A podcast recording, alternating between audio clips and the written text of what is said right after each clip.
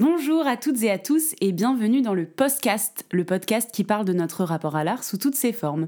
Aujourd'hui, je reçois Anaïs. Hello, Ça va?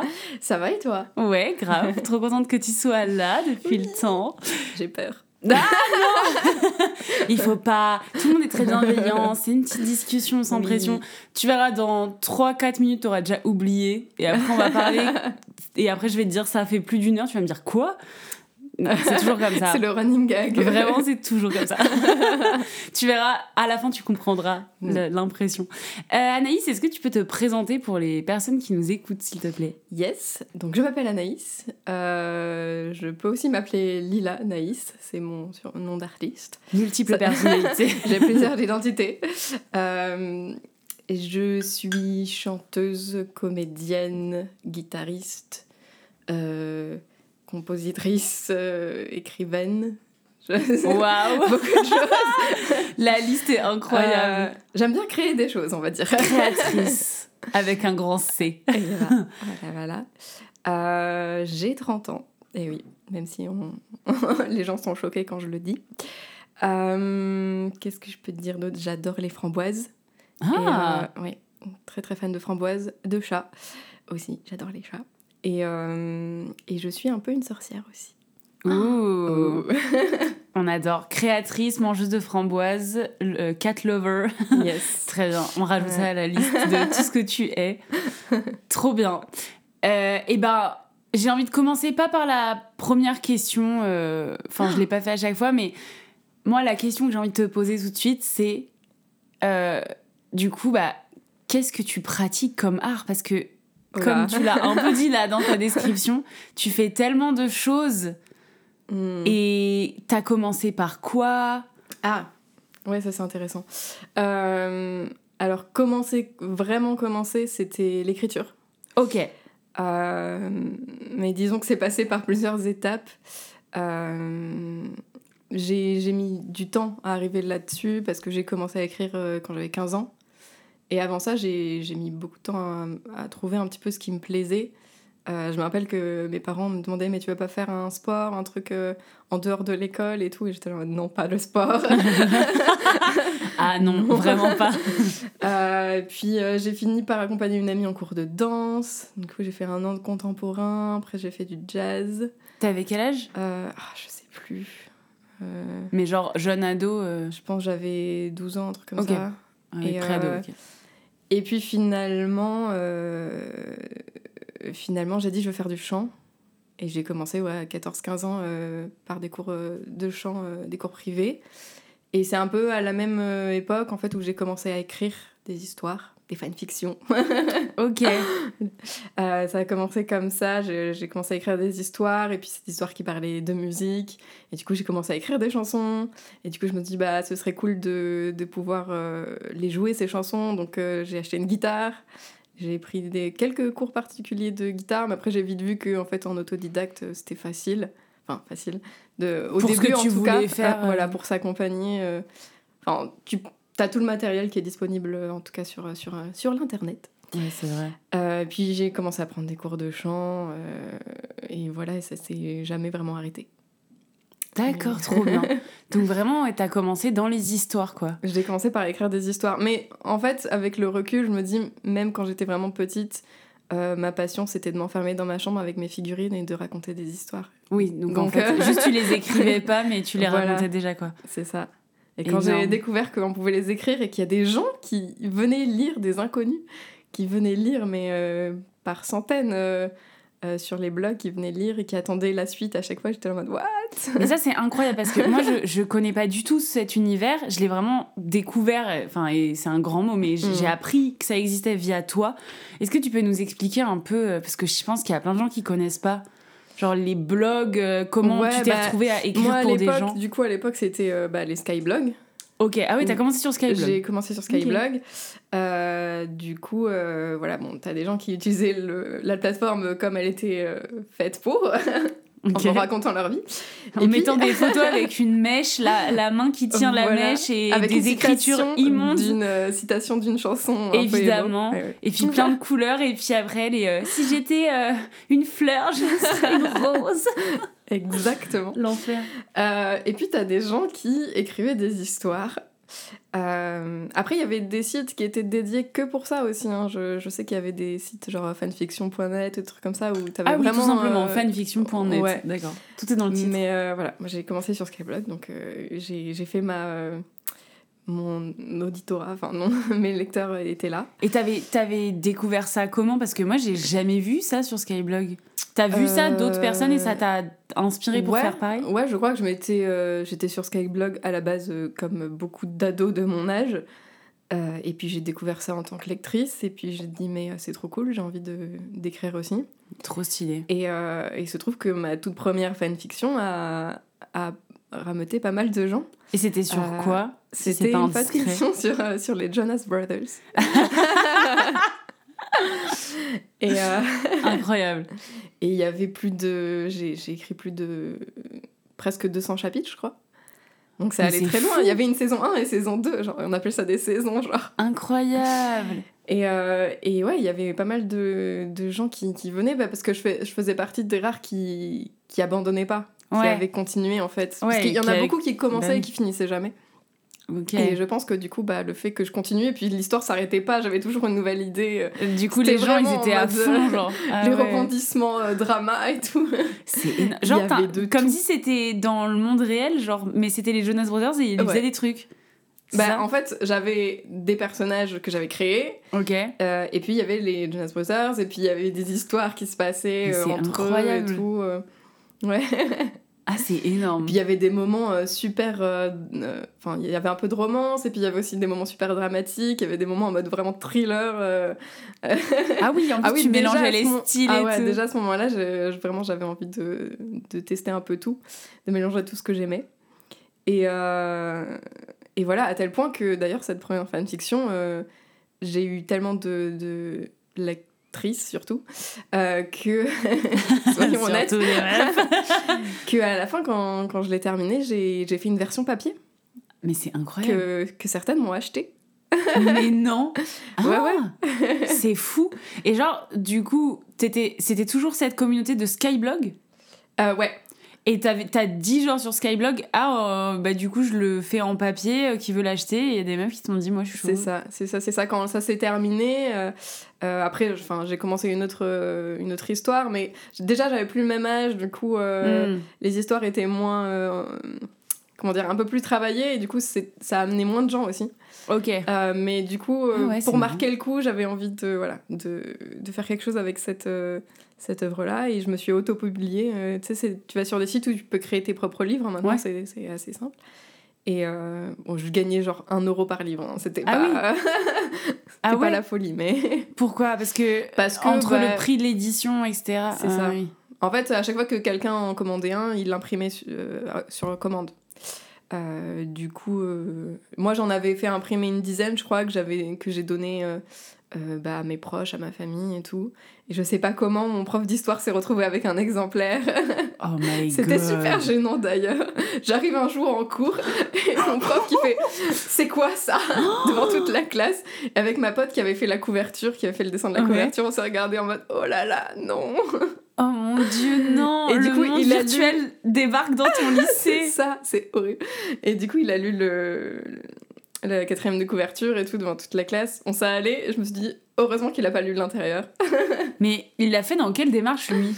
Bah, en mode, euh, c'est super cool et tout, faut Ah, d'accord, ok. Mais moi, je m'y attendais pas et j'étais super gênée, surtout que c'est. Ah, surtout, Enfin, surtout à l'école, c'est pas le genre de truc. genre, euh, ouais. À notre époque, c'est pas le genre de truc où les gens ils vont faire Ah, mais t'es Oh, trop cool, ouais. t'écris des livres sur les Jonas Brothers. Genre, ça peut vraiment se retourner contre toi à tout moment. C'est clair. Oh my god. Euh, mais euh, la version livre, j'avais changé les noms, donc euh, Ah, c'était pas dit que c'était les Jonas Brothers, j'avais oui, pour euh, un truc de, droit et tout, tu t'es dit, ok. Ouais, je me suis dit au cas où, je sais pas Si, dessus. faisable ou pas. Nick, Euh. si tu tombes dessus, je veux pas de problème. Voilà, et puis de fil en aiguille, après j'ai commencé à écrire des, des histoires euh, perso, enfin des histoires euh, pas de fanfiction quoi, des Ouais. vraies histoires. Qui venait de ton Des- des fictions, du coup. Euh, et puis euh, et puis au fur et à mesure, du coup, ça s'est transféré sur une autre plateforme qui s'appelle Wattpad, Wattpad. qui euh, marche toujours à ce, à ce jour et qui est fait pour ça vraiment, qui est fait pour que les gens écrivent leurs histoires et Je trouve ça génial comme concept. voilà, c'est très très cool.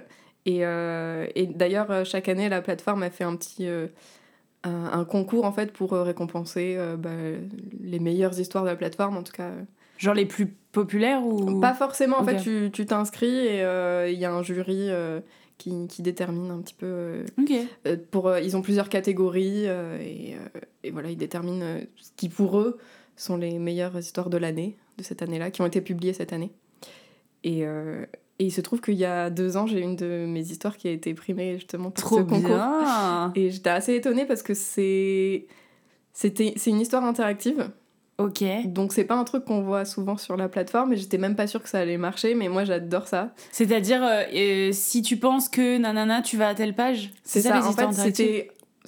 Euh, ouais, c'est ça, c'est une histoire où t'as des choix. Ok. Euh, après, c'était plus un livre-jeu parce qu'il y avait et des choix et des énigmes. Ok. Donc selon si t'arrivais à résoudre l'énigme ou, quoi, ou pas, ça, ça t'emmenait à, une suite différente. Ah, ils ont kiffé. Bah, c'est trop stylé. Et ça a super bien marché, ouais, ouais. C'est très très cool et du coup là je suis en train d'en écrire une nouvelle. ah c'est énorme. Je me rappelle quand j'étais petite j'avais un livre euh, pour enfants mais qui, qui, était sur ce système là et j'adorais quoi. Du coup tu, re, hmm. tu en fait tu le relis parce que tu quand t'as fini, bah oui, euh, as je dis livre mais il y avait des dessins et tout tu vois c'était un peu comme une BD. oui, mais je crois que je il y avait une série comme ça de, de livres euh, genre avec des thèmes différents genre au cirque. ouais moi c'était un petit garçon perdu dans un magasin. Ça dit quelque chose? Ouais, faudrait que je retrouve. Mais je sais que moi aussi, j'étais très très friande et à chaque fois qu'on allait à la médiathèque, euh, je regardais si on avait pas un nouveau. C'est addictif parce que du coup, tu fais tout un chemin et après, tu recommences pour te dire Ah, mais comment je fais pour pas finir là? Hmm. et pour faire une autre fin Et il y a Kemar aussi qui avait fait un livre comme ça. Ah. Le youtubeur. Ah enfin, le créateur de contenu. Bah, je sais qu'il y a aussi euh, euh, Andy, euh, enfin ah anciennement Andy raconte, qui maintenant fait aussi des livres interactifs. Stylé. Franchement, je, je kifferais trop. Regardez comme ça. Attends, pour revenir à toi, c'est moi qui ai dévié, mais du coup, pourquoi est-ce que tu t'es dit que ce, ce médium-là de Wattpad, c'est ça, mm. c'était mieux, enfin en tout cas c'est ce que tu préférais plutôt que publier tes livres directement, tu vois, genre en papier Parce que déjà, tu as un retour direct des gens qui te lisent. Tu, genre, il y a une section commentaires et tout Voilà, les gens, il y a plus qu'une section commentaires. En fait, même les gens, au fur et à mesure de leur lecture, ils peuvent euh, surligner une phrase et commenter sur cette phrase. Mais non. C'est incroyable. comme un Google Doc. C'est exactement ça. Donc en fait, c'est un peu comme si tu avais euh, plein de bêta-lecteurs gratuits. Euh, c'est trop stylé. C'est trop cool. Et puis ça te permet de construire aussi une communauté euh, déjà. Et j'ai envie de dire, c'est un peu l'avant publication. Du coup, il y en a beaucoup qui bah l'utilisent pour, voilà, pour mettre leur premier, mmh. premier jet. Et puis les gens réagissent. Il y en a des fois, ils, décèlent une, une, petite coquille. Des petites erreurs et tout. des T'as des relecteurs et des relectrices gratos. C'est trop bien. C'est énorme. Et, et j'imagine qu'une fois que ce sera. Il y en a il y aura peut-être un livre où je me dirais, ok, là, il est bon, il est fini, euh, peut-être euh, tenter le, de, de, le publier, mais... Euh, Parce que je n'y connais pas, du tout. Je sais même pas si c'est quelque chose d'intéressant financièrement ou... Bah, tu, tu gagnes rien du tout financièrement sur cette plateforme. Tu as certains auteurs qui, qui sont payés, qui, du coup, pour lire leurs œuvres, il faut payer, ou alors il faut gagner des jetons que tu, que, que tu gagnes en regardant des, des publicités. Ok. Euh, mais c'est quelques auteurs et puis euh, il faut, euh, faut déjà avoir un, pas mal de livres et puis continuer à en faire au moins un par an, je crois, pour, pour quand, même, quand, même, être un peu rentable. Et puis en général, les, les auteurs, les livres qui sont choisis pour être payants, c'est plutôt les trucs un peu populaires en mode romance interdite. toi, romance avec mon patron ou truc euh, de la mafia ou je sais ah pas quoi, tu vois. Donc, euh, un peu classique. C'est pas trop ce que j'écris. C'est quoi les thèmes, toi, que tu abordes dans tes, dans tes livres? Eh bien, justement, euh, je vais un peu partout. J'ai un thriller. J'ai le premier livre interactif, c'est vraiment action. C'est un peu inspiré, un peu même mood que le film Cube. Ah, je connais pas. Genre, je connais de nom, un mais peu horreur action quoi. Ok. Euh, j'ai une petite romance sous forme de conte un petit peu. J'ai quelques récits horrifiques qui parlent de fantômes. Hmm. Et Euh, j'ai aussi un roman euh, vraiment euh, feel good, euh, adolescence, euh, amitié.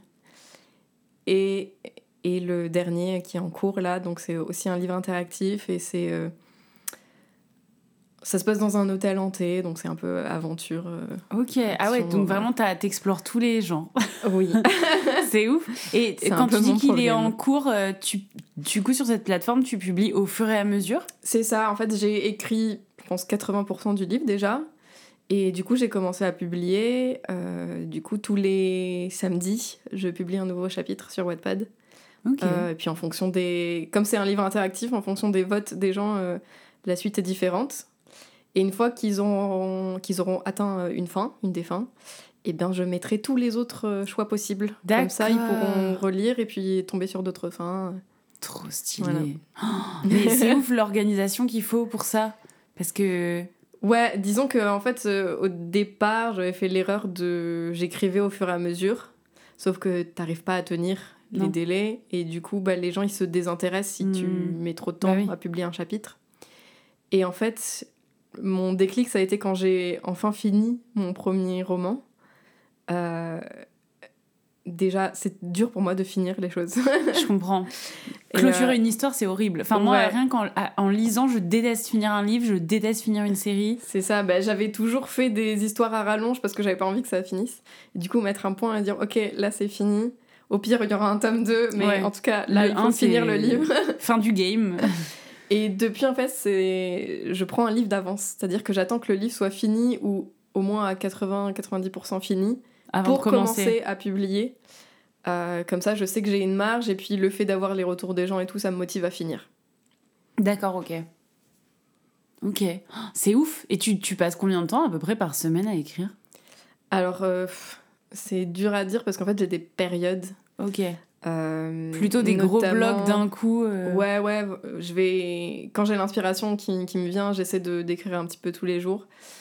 Euh, mais ça dépend de mon emploi du temps aussi. Ok. Genre, euh, cette année, j'ai quasiment pas écrit. Ouais, parce que t'es. Euh, c'est un peu compliqué. t'es- t'es- T'essayes de mener de front mais euh, de notamment, l'année dernière, j'avais participé à un truc qui s'appelle le NaNoWriMo. Euh, c'est un challenge qui se fait tous les mois de novembre. et qui, qui regroupe du coup tous les auteurs qui veulent participer. Et le challenge, c'est d'écrire tous les jours et d'arriver à la fin du mois à avoir écrit 50 000 mots, qui est environ la taille d'un livre. Ok. Ouais. Waouh, en et euh, l'année dernière, je l'avais fait et puis j'avais écrit 50 000 mots. Bon, le livre n'était pas fini parce que les thrillers en général, c'est un peu plus long que 50 000 mots. Ok. Mais j'avais bien avancé du coup. Ouais, si tu me diras, oui, ça te donne un contexte, euh, un challenge pour euh, écrire beaucoup. Euh, du coup, c'est pas mal parce que les gens se motivent entre eux. Et puis, il y a des jours où t'écris vraiment pas beaucoup. Et puis, il y a des jours d'un coup, tu vas écrire euh, 3000 mots. Enfin, ça dépend tellement. euh, des fois, t'es bloqué, t'a- t'avances pas, tu passes à la suite. Et puis, finalement, euh, tu reviens deux jours plus tard et c'est bon, quoi. Oui, bah, la créativité, ça se... c'est très dur de, se- de la, la commander. Quoi. Ouais, ouais. Ou alors, euh, ouais, non. un être euh, Oui, un peu ça. incontrôlable. De temps en temps, t'es là, genre, c'est pas du tout le moment. Oh, j'ai une putain d'idée là, il faudrait que je l'écrive. Ah et oui. après, elle disparaît. Moi, c'est ça qui m'arrive. Oui. Soit je l'écris dans mes notes, soit je me fais. Maintenant, j'enregistre au dictaphone, mais je crois que c'est pire parce que j'y reviendrai encore moins. Je Ah marque oui idée machin, tu vois. Idée pour un long métrage. J'enregistre mon truc et tout. Et puis en fait, euh, enfin la, la plupart du temps, j'ai des idées, elles s'envolent. Ça me frustre de ouf d'ailleurs. Ça me stresse même. Je me dis, ça se trouve, c'était L'idée avec un grand I. Ouais, après, des fois, il y a aussi des idées où genre, tu les enregistres et tout. Après, quand tu reviens dessus, t'es le mode. Oui, hmm, c'est de la merde. Je devais être Clairement. très fatiguée. Ou alors, tu te rends compte que c'est un truc qui existe déjà. Ou... Ah ouais, Ça horrible. arrive. Mais euh, ouais, moi aussi, je- j'enregistre quand j'ai des idées de, de mélodie ou quoi, j'enregistre. Et si j'ai des idées plutôt d'histoire, je- j'écris. Ouais. Bah, les mélodies, c'est sûr que si tu l'enregistres pas, laisse tomber que le lendemain, elle n'existe plus. Compliqué. C'est chaud. Mais je dois avoir je sais pas combien de notes dans mon téléphone de vieux trucs. euh. Faudrait se plonger Bah, dedans. même des compos qui finalement euh, que j'ai gardés, mais qui, si tu écoutes les premiers enregistrements, Ça n'a rien à voir. Ah. C'est très très drôle de voir le process un petit peu de d'où c'est venu. Est-ce que c'est parti de la mélodie? Est-ce que c'est parti des paroles? Et qu'est-ce qui a changé et tout? J'aime trop voir ça dans les documentaires sur les, les chanteurs et les chanteuses. Tu sais, parfois, ils te montrent les notes avec les ratures, les mots Ah qui ont ouais, été enlevés et remplacés par genre le mot trop connu de cette personne. Je trouve ça fascinant. C'est incroyable. Mm. Enfin, en tant que personne qui aimerait beaucoup écrire des chansons mais qui n'y arrive pas parce que chaque fois que je le fais, je les trouve nuls à chier. Je suis trop admirative des gens qui y arrivent et qui font Alors. des trucs stylés. Euh, pour tout te dire, moi j'ai commencé du coup quand j'avais 15 ans à écrire des chansons et je suis sûre que si on, on regarde les premières chansons que j'ai écrites, elles sont aussi euh, très très nulles. Je pense que c'est euh, Avec le temps. C'est avec le ouais, c'est à force d'écrire en fait. Moi, je pense que c'est parce que j'ai arrêté. Parce que j'ai commencé en même temps que toi, enfin, quand j'avais 15 ans aussi, 16 ans. Et, et en plus, j'écrivais beaucoup de chansons. Enfin, j'ai complètement oublié, mais euh, j'ai retrouvé dans mon ordi que j'en avais écrit oh, genre 7, Mhm. mais juste à 16-17 ans, tu vois. Ce qui Ouais. est une courte période. Et elles, sont, elles se tiennent quand même, tu vois, Ouais. debout. Enfin, disons qu'elles sont finies. Je, je trouve ça ignoble. Ah. Je trouve ça. oh, vraiment, c'est pas bon. C'est mauvais, tu vois. Qu'est-ce qui est mauvais? Alors, euh, concrètement, en fait, je, je, moi, je j'ai pas du tout un talent pour l'écriture de base. Euh, genre écrire from scratch, tu vois, Ok. sans contrainte et sans euh, thème qu'on m'aurait imposé. Ah oui, oui. J'ai beaucoup, beaucoup, beaucoup, beaucoup de mal. Et donc, en fait, ce qui ressort de ça, c'est des textes beaucoup trop compliqués. Il y a trop de mots Mhm. j'écris comme je parle un peu, tu vois, même si c'est parce qu'elles étaient en anglais mes premières chansons, il y en a quelques-unes en français, mais en fait c'est trop compliqué, il y a beaucoup trop de mots, il y a trop de choses qui veulent rentrer. Ma pensée, elle part très vite en spirale et du coup mes chansons c'est ça, tu vois. Ah oui. Et Alors, genre, C'est vrai que euh, le, le plus dur, je trouve, c'est de, de faire des choix et de, de choisir ce que tu vas enlever. Bah Parce ouais. que moi aussi, je- commence souvent par écrire aussi les, les paroles. Et, euh, et en fait, tu te rends compte que pour que la chanson soit efficace, il faut, faut aller à l'essentiel. Et Mais c'est ça que je sais ça, pas faire. Ça dépend aussi des, des styles de musique. Il y, a- Oui. il y a des styles où il faut beaucoup de paroles. Mais... Oui, mais du coup, parfois, j'ai l'impression que mes, mes idées de parole, en fait, elles. Alors là, c'est la première fois que je le dis devant quelqu'un et Mhm. donc devant tous les gens qui écoutent, mais. En fait, mes paroles, c'est du rap. En fait, Ouais. mes paroles, c'est le format qui conviendrait, c'est du rap, Mhm. mais je ne sais pas rapper. Et genre, j'ai essayé, ça ne me va pas du tout. Et du coup, je suis bloquée dans. Parce que je me rends. c'est- Mon impression, c'est. Je, je sais écrire des chansons, Mhm. mais pas pour moi. Mais ça peut, être, ça peut être du parler chanté aussi. Je déteste ça. Ah ouais? Enfin, les exemples que je connais, j'aime pas. Et moi, quoi quand je le fais, j'aime pas. Genre fauve, tu vois, des trucs comme ça. Ah non, je mais fauve, déteste. c'est même pas parler chanté, c'est parler. Pour moi, c'est ça, fauve. Je déteste Euh, fauve. Pour moi, le parler chanté, c'est plus euh, grand corps malade. euh. Oui, mais j'ai pas la voix du tout de grand corps malade. Non, mais t'as pas besoin. Regarde, Olympe, elle fait ça un petit peu aussi. Non, mais fois. Olympe, elle est trop forte. tu me sors que des gens qui sont méga talentueux. Non, mais je sais pas comment te dire. Moi, j'idolâtre les gens comme Enola qui arrivent à, en quatre mots, exprimer quelque chose de beaucoup plus large. Ça, En je ne sais pas Ouais, du tout en le fait, faire. ouais, ce que, ce que je me rends compte, c'est que les, les plus belles paroles, c'est vraiment quand t'arrives à, à créer une image. Oui, Très bah, fort. je sais pas faire ça. Ouais. Moi, je suis très concrète. Genre, euh, tu vois, Mhm, D'accord. c'est très. euh, Bah, je coup, dis faut- ce que je ressens, point. Il n'y a pas d'image, j'arrive pas à. à- à- J'ai pas de Ah. poésie en moi. Et par exemple, voilà, écrire une poésie, j'en suis incapable. Je suis pas du tout Ah ouais poète. C'est pour ça que, tu vois, quand t'as fait une tête un peu quand j'ai dit que je sais pas écrire parce que j'ai écrit des comédies musicales, mais pour moi, ça a rien à voir. Enfin, déjà, j'ai pas écrit Mm. les chansons, et euh, Ouais. écrit, tu vois. Je sais adapter des chansons d'une autre langue. Je sais, euh, si quelqu'un me donnait un texte aujourd'hui en me disant, vas-y, faut que ça soit mieux, je saurais. Mhm. Euh, en tout cas, travailler dessus, moi, ce que je sais pas, c'est écrire à partir de rien. Et je pense que. Parce qu'il y a plein de gens, plein de musiciens, musiciennes qui me disent euh, Mais essaye, continue à essayer et tout. Franchement, je suis presque convaincue que je ne sais pas le faire. Genre que c'est pas dans moi, tu ce vois. qui peut t'aider, c'est de prendre un thème. Euh, je sais que moi, chaque chanson pour moi est un, est un thème et du coup je pars sur euh, vraiment une image et c'est Ouais. quasiment une métaphore filée à chaque Bah, fois. du tu coup, vois. je l'ai fait une fois. Ouais. J'ai une chanson, c'est une histoire qui a rien à voir avec moi et c'est juste une histoire. Mhm. Et elle est nulle. Elle est Oh. mauvaise. Je l'avais fait écouter à, à un musicien à l'époque, je devais avoir, je sais pas, 18 ans, moins de 18 ans. Et il m'avait vraiment dit, mais en fait, c'est trop compliqué. Mais c'est trop compliqué. Il y a trop de paroles, mais même les, mes mélodies, elles sont trop compliquées. Ah ouais? Bah ouais, mais en fait, je, je sais pas faire simple. Moi, je, je, je sais que Ouais, je saurais écrire des chansons si on me donnait une instru. Et on me disait, déjà, déjà ça, j'arriverais mieux. Euh, quand je chantais, euh, quand j'étais au lycée, je chantais dans un groupe euh, avec. C'était un groupe de gens qui étaient en fac. Je crois que j'ai déjà raconté dans le podcast, mais ils étaient en fac de droit. Et je m'étais retrouvée là par hasard. Et je connaissais personne de base. Ils cherchaient juste une chanteuse. Et c'était funk. ouais. Pop funk. Je sais pas trop comment décrire. Et eux, ils, ils faisaient des jam sessions. Et après, ils en sortaient des musiques. Et ils m'avaient dit, bah, vu que t'es la chanteuse, genre, écris des paroles. Et, et là, Mm. j'avais réussi, mais ça. Enfin, je m'en rappelle même pas de ces chansons, parce que des gens, on les a pas enregistrées. Et euh, c'était pas. Je trouvais pas ça intéressant, tu vois.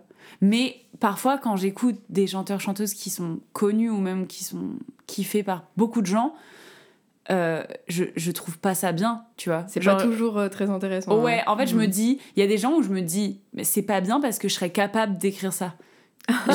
J'ai souvent dit ça. C'est pas, c'est- tu sais, c'est pas du tout que je me la pète. Au contraire, c'est c'est une insulte pour moi, pour un Mm. musicien, si je me dis j'aurais pu écrire ça puisque je considère que j'écris mal. Et du coup, euh, je pense aussi après, tu vois, avoir réfléchi à ça, que je pense que j'ai un, je mets la barre très très très haut Ouais. mais j'y peux rien. C'est parce que, je sais pas, je peux pas euh, me détacher des gens qui écrivent trop bien et, et des chansons incroyables qu'il y a sur cette terre. J'arrive pas à juste faire un truc un peu mais et me Bah, dire ça peut plaire à des gens. Je pense euh, la plupart, enfin même tout le monde, enfin tous ceux qui ont écrit des textes euh, incroyables, Mhm. euh, bah ils ont aussi écrit des très mauvais textes. Et c'est juste que bah ils sont pas sortis du coup. Ouais, c'est vrai, t'as raison, c'est Tu possible. peux pas ne faire que des trucs euh, Que des bangers. incroyables. bah, bah, Ouais, c'est vrai. impossible de faire que des bangers. C'est vrai, c'est vrai. Mais euh, pour ça, il faut pas se juger, je pense. Il faut savoir rebondir, écrire un truc et dire en fait, c'est nul, je continue. Faut savoir, ouais, faut savoir euh, terminer et il faut savoir passer à la suite. Ouais, ouais. Faut, faut Mm. pas rester bloqué sur un truc où tu te dis bon c'est nul, j'arriverai jamais. Ouais. C'est t'y vas jusqu'au bout, puis si vraiment c'est nul, tu, pas, tu tentes autre chose, et puis ça se trouve, euh, dans un an, tu vas retomber sur ton premier truc et tu vas te dire ah peut-être qu'il y a un truc à sauver quand même, peut-être euh, le couplet ou peut-être le refrain, ou peut-être juste la mélodie, tu vois. Moi ça m'est déjà arrivé de, de retourner sur des vieux trucs et me dire bon c'est mauvais, mais euh, T'as a, tout jeté euh, en bloc alors qu'il y avait des trucs à sauver, quoi. Ouais, peut-être, ah, ça c'est pas mal quand même, le petit, la petite mélodie du refrain, elle est pas mal, je pense que ça, ça, peut, ça peut servir à quelque chose. T'as raison, mais t'as totalement raison. Et dédicace, je sais pas si elle écoute, mais Mathis m'en a beaucoup parlé Mm. parce qu'elle fait une école, euh, Ouais. elle a notamment des cours pour apprendre à écrire et tout, et elle me disait exactement la même chose. Et surtout, elle me disait que faut se détacher un peu euh, émotionnellement des chansons qu'on écrit. Enfin, tu vois, dans le sens où Mm. euh, faut être capable de justement les découper, les éventrer, reprendre des trucs. Enfin, je comprends totalement. Et d'ailleurs, c'est ce que je sais déjà que, que c'est aussi les mêmes règles quand t'écris une pièce musicale, tu vois. Oui. Et je l'applique et Bah, j'ai pas de problème là-dessus. Et c'est pour ça que j'arrive à le faire. Mais euh, les chansons, euh, j'ai vraiment un truc, euh, je pense, lié à la honte. Quand j'écoute une chanson à moi et que je la trouve nulle, j'ai vraiment envie de m'enterrer six pieds sous terre et de ne jamais réécrire des chansons. Et du coup, j'ai des périodes de ma vie où je réécris genre une ou deux chansons, Mhm. je trouve ça nul à chier alors que j'ai passé des heures dessus. Et du coup, après, je fais bah non, du coup, euh, Bah, preuve que c'est pas hein. ton truc. Même, même des chansons, où, pour moi, qui sont finies et qui, je pense, sont pas trop mal, euh, j'ai toujours beaucoup, beaucoup de mal à les faire écouter. Ouais. Parce que j'ai toujours le truc de bah, c'est c'est moi qui l'ai fait, donc forcément, c'est pas. Oui, mais déjà, ça veut bien, dire que première étape de toi, tu l'aimes bien déjà, tu vois. Moi, j'ai jamais réussi cette étape-là. J'ai toujours trouvé ça nul. Alors que je suis quand même allée au bout. Il y a même une... On avait même fait un. Je sais pas un si c'est un truc de je l'aime bien, mais c'est un truc de. euh, Elle est finie et puis elle exprime ce que j'avais envie d'exprimer sur le moment, tu vois. C'est peut-être c'est peut-être ça qui est dur Parce à que- affronter. Ouais. Parce que mon- la plupart de mes chansons, c'était vraiment euh, un besoin de, de D'expression. m'exprimer. Ouais, Et c'est super dur ça euh, quand même. Et du coup, euh, quand il se passe pas grand chose dans ma vie, je crie pas forcément. Ouais. Et Ok. je sais pas si, si je, j'arriverais à écrire sous la, sous la contrainte. Sous la contrainte, ouais. Ça- on m'a déjà demandé pour un court métrage, je sais plus quoi, de d'écrire de, deux chansons. Et je l'avais fait, mais c'est vrai que c'était un peu bizarre. Euh, c'était pas naturel pour toi. Mais c'est un bon, c'était un bon exercice. Je pense que ce serait bien que je le refasse. Mais parce que c'est quand même ouf. Genre, si t'as besoin d'exprimer un truc à tel point que tu écris une chanson pour. Euh, parce que c'est mm. fort, tu vois. Ah bah, j'ai. Oui, c'était, c'était un petit peu. Euh, ma façon de m'exprimer parce que bah, j'étais très réservée. mais donc c'est encore plus dur de montrer après aux gens. Ah bah oui, je, je montrais pas. J'ai mis des années avant de montrer. mis des années avant de. Et là, maintenant, euh, puis même avec euh, les fanfictions et tout, c'était un petit peu euh, mon univers en ligne. C'est ton secret. J'ai quelques amis qui, qui connaissaient, qui, qui, me, qui me lisaient aussi. Mais sinon, ma famille me lisait pas. Et c'est que quand j'ai commencé à imprimer le truc que. ma mère a lu, je crois. Horrible. La pression que ça met. Mais c'est ouf, je trouve, du coup, de, de exprimer un truc très fort, ensuite le montrer aux gens, étape de ouf, et ensuite la rechanter plein de fois. Oui, et d'ailleurs, euh, mes toutes premières chansons étaient en anglais. Parce que je voulais pas que ma famille comprenne. Ah et euh, j'étais forte en anglais. ah oui, c'était carrément, c'était même pas un truc de genre, ça te donne un peu de distance avec ce que t'écris. Euh, c'était vraiment pour pas que ta famille comprenne. Ouais. Incroyable. Ouais, ouais. Il parlait pas anglais. un truc de, je me disais, bah si je chante en anglais, la plupart des gens vont pas comprendre, donc c'est pas grave, je peux exprimer ce que j'ai envie d'exprimer. c'est un peu caché quelque part, genre. Jusqu'à ce que je chante, euh, parce que mon prof d'anglais avait un groupe de musique. Euh, et, à un moment, il faisait un concert avec son groupe et pendant leur pause, euh, j'ai chanté quelques chansons. Énorme. Mais euh, je faisais souvent ça. Mon, mon père, il m'emmenait souvent dans des bars ou des restos où il y avait un groupe qui jouait. Et dès qu'ils prenaient leur pause, il disait Excusez-moi, est-ce que ma fille peut emprunter votre guitare, faire quelques chansons pendant votre pause? Daddy Joe, quoi. Le, Donc j'ai commencé comme ça, en fait. Incroyable. à faire des, des, covers comme ça, un petit peu à la guitare euh, dans des bars, restaurants. Mais, ça devait être tellement stressant. Bah oui et non, parce que tu sais, dans les restaurants, les gens ils sont pas forcément là pour t'écouter. Donc ils sont en train de parler, hmm. et donc toi tu fais ton truc. Et puis quand tu fais un truc qui est bien, tu vois que les gens euh, s'arrêtent de parler et, commencent à t'écouter. Et là, c'était un bon moyen de tester. Oui, c'est vrai, en même temps, ça enlève la pression que les gens soient pas là pour toi. Et genre, tu peux que positivement les marquer quoi. Sinon juste ils t'écoutent pas et... puis ça m'a appris plein de choses aussi sur le fait bah, d'improviser. Des fois bah tu te trompes c'est pas grave tu continues. Et euh, et du coup quand j'ai fait mes premières scènes ensuite ça a été assez facile et naturel bizarrement. Alors que je suis quelqu'un de super réservé et super timide mm. dans la vie.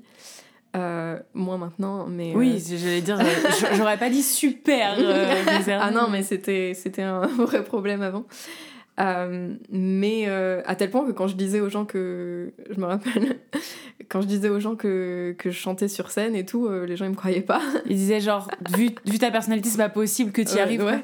Alors que, ouais, c'est vrai que moi, dès que je t'ai vu sur scène la première fois, enfin, c'est un peu particulier parce que moi, je, enfin, je compte pas en cours. Mm. Parce qu'en cours, bon, on est dans un. on est un peu tous pareils, enfin, il y a un truc un peu au même niveau. Mais quand je t'ai vu dans un bar pour la première fois, je me suis vraiment dit euh, ah oui ok elle fait ça depuis des années quoi t'étais ultra à l'aise ouais je suis vraiment à l'aise euh, juste euh, avec ma guitare dans mm. un bar c'est là que j'ai commencé du coup je l'ai fait pas mal de fois et, effectivement je me sens à l'aise t'as vraiment une personnalité propre sur scène tu vois genre c'est huilé les transitions enfin je sais pas j'avais trouvé mm. ça vraiment ouais t'étais chez toi, quoi, genre tranquille et tout. Et d'ailleurs, euh, je me rappelle cette fois-là, euh, j'ai chanté je sais pas combien d'heures. Oui, oui, c'était hyper genre, Je, n'ai pas vu le temps passer. Ouais, c'était trop bien. J'étais choquée du nombre de chansons que t'avais. Je me disais, mais. Ah, c'est ouf. Oui. Après, il y avait quelques reprises, mais quand même.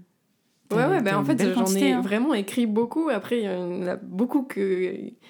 qui sont pas bien et que je pense que je, je enfin, en tout jamais, cas, toi, pas. pas ouf, tu vois. Mais euh, j'en ai vraiment beaucoup, beaucoup et j'ai mis du temps à, à, les sortir, quoi, à les chanter. Et, euh, et, là, et encore plus à les sortir. Euh, oui. officiellement. Bah, c'est une bonne transition parce que du coup, là, tu vas sortir. Donc, t'as sorti une chanson. J'ai sorti une chanson. Ouh, bravo, bravo, on applaudit. T'as sorti une chanson, c'était quand Il y a trois mois Ouais, c'était fin, fin octobre. Oh, déjà? Ah bah oui, c'était vers Halloween. C'est ça.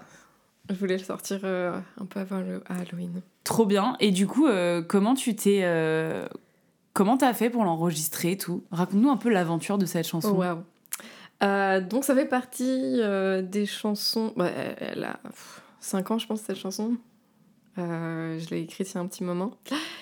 Et ça faisait partie des chansons où je l'ai écrite en me disant les gens vont détester parce que elle est un peu déprimante. Ok. Dans les paroles, en tout cas. Moi, j'adore les musiques déprimantes, sache Mes parents me disaient que j'écoutais de la musique de dépressif. C'est sûrement vrai. Moi, j'aime bien les trucs qui, qui, en apparence, sont joyeux, puis après, dans les paroles, c'est. ouais, ouais, ça, c'est les meilleurs trucs. Euh, et, euh, et, du coup, voilà, je me rappelle le premier concert euh, parisien que j'ai fait où j'ai vraiment chanté mes compos pour la première fois. j'ai chanté cette chanson en me disant vraiment, bon, les gens vont détester, je la mets vers le début. pour qu'elle passe inaperçue. ça passe, voilà. Et pour moi, le je pensais que le banger, ça allait être euh, dans la gueule du chat, un truc euh, un peu joyeux. Et à la fin de ce concert, bon, les gens ont bien aimé le chat, mais euh, il y a quand même beaucoup, beaucoup de gens qui sont venus me parler de cette chanson. Qui s'appelle Docteur Docteur. J'allais dire titre quand même. Surprise. Et, et ça m'a un petit peu choquée parce que c'est quand même. C'était très personnel dans le texte et et en fait, il y a beaucoup de gens qui sont venus en mode euh, je me suis reconnue dans la chanson et tout. Ah, ça, c'est la puissance des, des chansons, ça. Que toi, tu l'écris, tu parles juste de toi, d'un vrai ressenti, et en fait, c'est ça touche plein d'autres personnes qui se sentent concernées, c'est incroyable. Et du coup, je me suis dit, bah, il y a un truc à faire avec, euh, avec cette chanson. Et euh, du coup, l'année dernière, en fait, je savais que dans l'instrumentation que je voulais, parce que pour l'instant, moi, je faisais que du guitare-voix. Euh, Mais t'avais d'autres instruments dans l'oreille, quoi. Ouais, c'est ça. Dans ma tête, euh, je savais que je voulais une, une instrumentation un petit peu plus chargée, euh, un petit peu plus inquiétante. Et, et je savais que j'allais pas y arriver toute seule, même si j'ai commencé une formation de MAO et tout pour pouvoir un petit peu me débrouiller. pour le premier, vu que ça allait être le premier single, je voulais quand même un truc un peu pro. oui, puis autant viser même plus haut que tes propres skills. Voilà. Et du coup, je suis allée dans un, dans un studio euh, avec euh, quelqu'un qui, qui s'est occupé de l'arrangement. Donc, euh, il a fait ça en 4 heures. En 4 heures, il a tout arrangé. Waouh Et c'est La brute Ouais, et on a pas mal restructuré la chanson. Oui, c'est vrai, t'as mélangé... Notamment, le refrain de base n'existe plus. Mm. Et ce qui était le pont est devenu le refrain. Oui, c'est ça. Et on a pas mal réduit aussi, on a coupé quelques paroles pour que vraiment ce soit pas trop long. Et je crois qu'elle fait 3 minutes 20 maintenant. Ok. Euh, c'est pas mal. Ouais, parce que pareil, j'ai l'habitude d'écrire des trucs assez longs des fois. Et euh, donc il a fait l'arrangement en 4 heures, mais vraiment on est parti, on a pris des, des sons, euh, genre des, des, bruitages de films d'horreur et tout. Putain, mais c'est trop stylé. C'était incroyable. Et puis du coup, après, j'ai réenregistré la voix et tous les chœurs. On a rajouté plein de chœurs et de... même du texte parlé un petit peu à un moment. Oui, c'est vrai. C'était vraiment un, un pari. Je savais pas du tout si ça allait marcher, puis on a testé, on a fait ça marche trop bien. bah ouais, de ouf. C'est parti. Euh, pareil, ça c'était l'enregistrement était en 4 heures aussi. Et puis euh, je les ai laissés faire le mixage et, le mastering. Mais après, t'as fait comme des ça, quitte à, rester dans le même studio. Euh, voilà, voilà un petit peu comment ça s'est fait, mais finalement ça s'est fait assez rapidement. Et comment tu t'as trouvé ce studio? Parce que artistiquement, faut c'est dur de s'entendre avec quelqu'un que tu connais pas. Euh. Ouais, mais en fait, je pense que j'en avais tellement marre de d'attendre. Et je me suis dit, ok, ça va me coûter très cher, mhm. mais au moins ça va être fait rapidement. Et j'aurai plus d'excuses de je sais pas faire moi. Ouais, ok. Et, euh, et je pense que j'en avais besoin parce que j'approchais des 30 ans à ce moment-là. Et mhm. j'étais là en mode, je vais avoir 30 ans, j'aurais toujours pas sorti un, un, son et tout. Euh, je pense que ça m'a mis une petite claque aussi. Ça t'a mis une petite deadline. Je suis pas trop là où je pensais être à cet âge-là. Il serait temps de se bouger les fesses. Oui, je suis un peu une flemmarde aussi. Non, trop pas, c'était pas pour ça que je disais ça. Non, mais euh, c'est vrai. Bah, t'es une flemmarde et en même temps t'as 6000 métiers, 40 000 passions. Euh, je trouve ça pas mal pour une flemmarde. Hein. mais il y a des gens qui, avec ce tempérament-là, font pas grand-chose quand même à côté de toi. Donc ça va, une flemmarde qui enregistre sa chanson, qui du coup, en plus, tourne un clip parce oui. qu'on y vient. Ah Donc, t'as enregistré ta chanson en studio et après, tu t'es dit, euh, j'ai envie de la mettre en image aussi. Ah bah oui, oui, surtout que. Enfin, elle est, elle est très visuelle, je trouve aussi. Et euh, bah pareil, j'avais euh, aucune idée de comment on tourne un clip. euh, je ne sais pas Par du où tout. prendre le truc en fait Souvent, c'est si t'as des envies, des idées artistiques et t'es là, ouais, mais je commence qui est où? réalisable? J'appelle qui? Je- Il faut ça. combien d'argent? C'est ça, j'étais perdue et puis j'avais pas trop de budget parce que j'avais quand même pas mal mis de budget dans, euh, dans la dans chanson la chanson en elle-même. Et euh, j'en ai parlé pas mal autour de moi et puis j'ai fini par avoir euh, un contact très très sympathique. qui m'ont pris pour pas trop cher en plus. on, a- on adore, on apprécie, merci. Voilà, bon, c'est c'est l'agence chaotique, hein, je peux le dire. Et, et du coup, on a filmé ça en novembre, si je me souviens bien. Ah ouais? J'ai l'impression Ouais. que c'était avant-hier. C'était début novembre.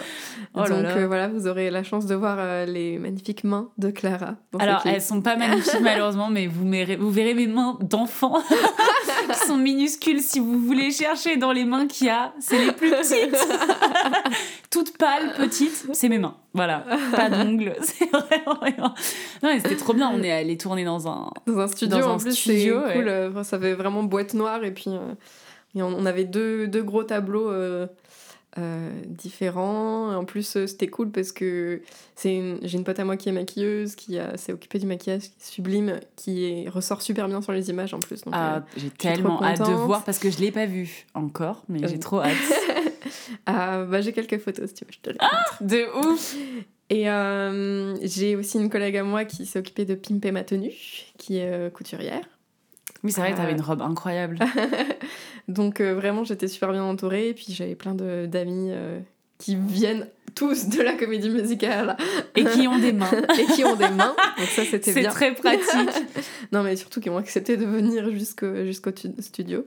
C'est vrai que C'était tout un très- truc. très alors, alors l'aller, ça allait. Enfin, ça va, c'était un peu loin, mais ah, bon. le retour, terrible, même pour Et, moi euh, aussi. hein. Ouais, il y a eu des problèmes de RER. C'était des RER. Ouais, c'était le RD.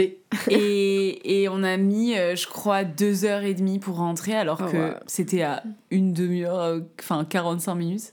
Ouais. Cette journée, je me rappelle, c'était sans fin la fin quand on était là. Heureusement qu'on était plusieurs dans le, dans le RER, du coup on a discuté. Ouais. En vrai, ça va, mais c'est vrai que on est arrivé tellement tard, quelle journée de l'enfer. Ah ouais, ouais. Puis, en plus, il y en a qui avaient des, des choses après, genre. Je crois que Diane, elle avait cours. Ouais, moi j'avais un cours de Je crois danse. qu'il y avait des gens coup, qui avaient euh, des concerts et tout prévus. Moi je suis vraiment arrivée à Paris à la fin, à l'heure de fin de mon cours de danse. Ah, waouh. C'était vraiment. Ah oui, non, j'aurais jamais pu euh, y arriver. Ah, mais je, je, je comprends un peu les gens qui se plaignent tout le temps du RERD, du coup. euh, Ouais, ah, c'était vraiment. Je vous plains parce que.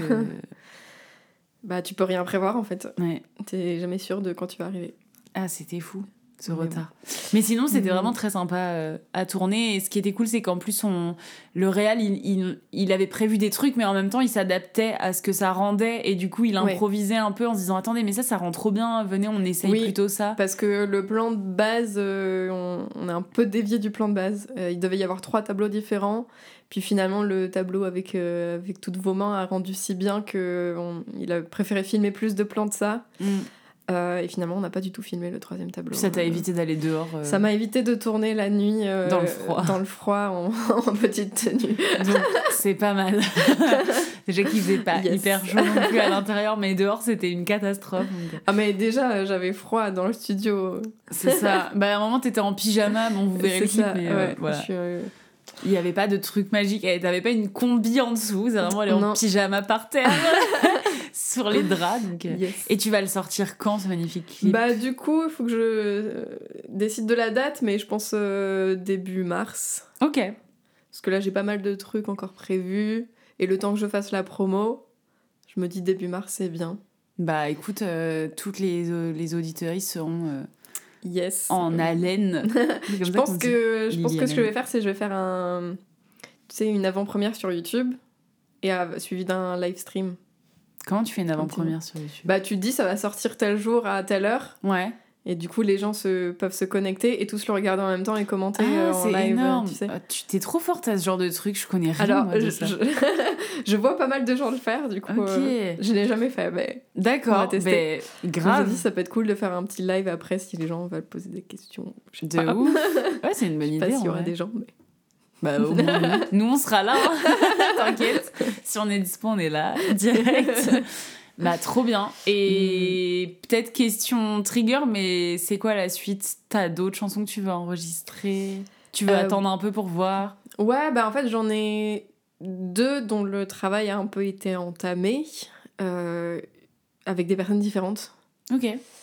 Euh, j'ai envie de tester plusieurs, plusieurs méthodes et plusieurs euh, personnes et voir vraiment ce qui marche vraiment. Euh, Ce parce que le studio, le plus, quoi. le studio, ce qui était pratique, c'est que ça s'est fait vite, mais c'était quand même très très cher. Et, euh, et puis c'était pas non plus une relation artistique. euh, Bah, en 4 de heures, t'as pas le temps.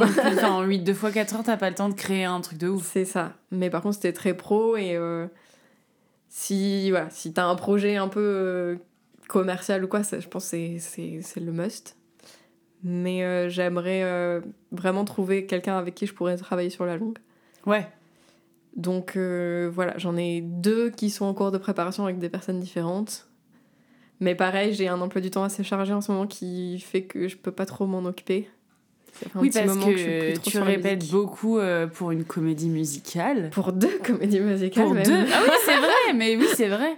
Pour deux. bah, Je pensais à la première vu que la date est Oui. vraiment plus proche pour le coup, Tout mais euh, est-ce que tu veux raconter un peu? Oui, Euh, bah, j'ai la chance de faire partie de l'ensemble d'une comédie musicale de L'Art qui cache la forêt, qui est une, une asso qui, qui fait des adaptations de comédies musicales. Donc cette année, ils adaptent You're in Town, La Euh. ville de l'urine, la ville du pipi. littéralement, la ville du pipi. Euh, et du coup, le spectacle s'appelle Chronique d'une ville sous exploitation latrinaire. Euh, le titre qui fait plaisir. et on, on joue le 19 et le 20 avril à Bourg-la-Reine, à la Gorène. Venez, moi Yeah. je serai le 19 parce que le 20 c'est mon anniversaire. Du coup j'y vais la veille.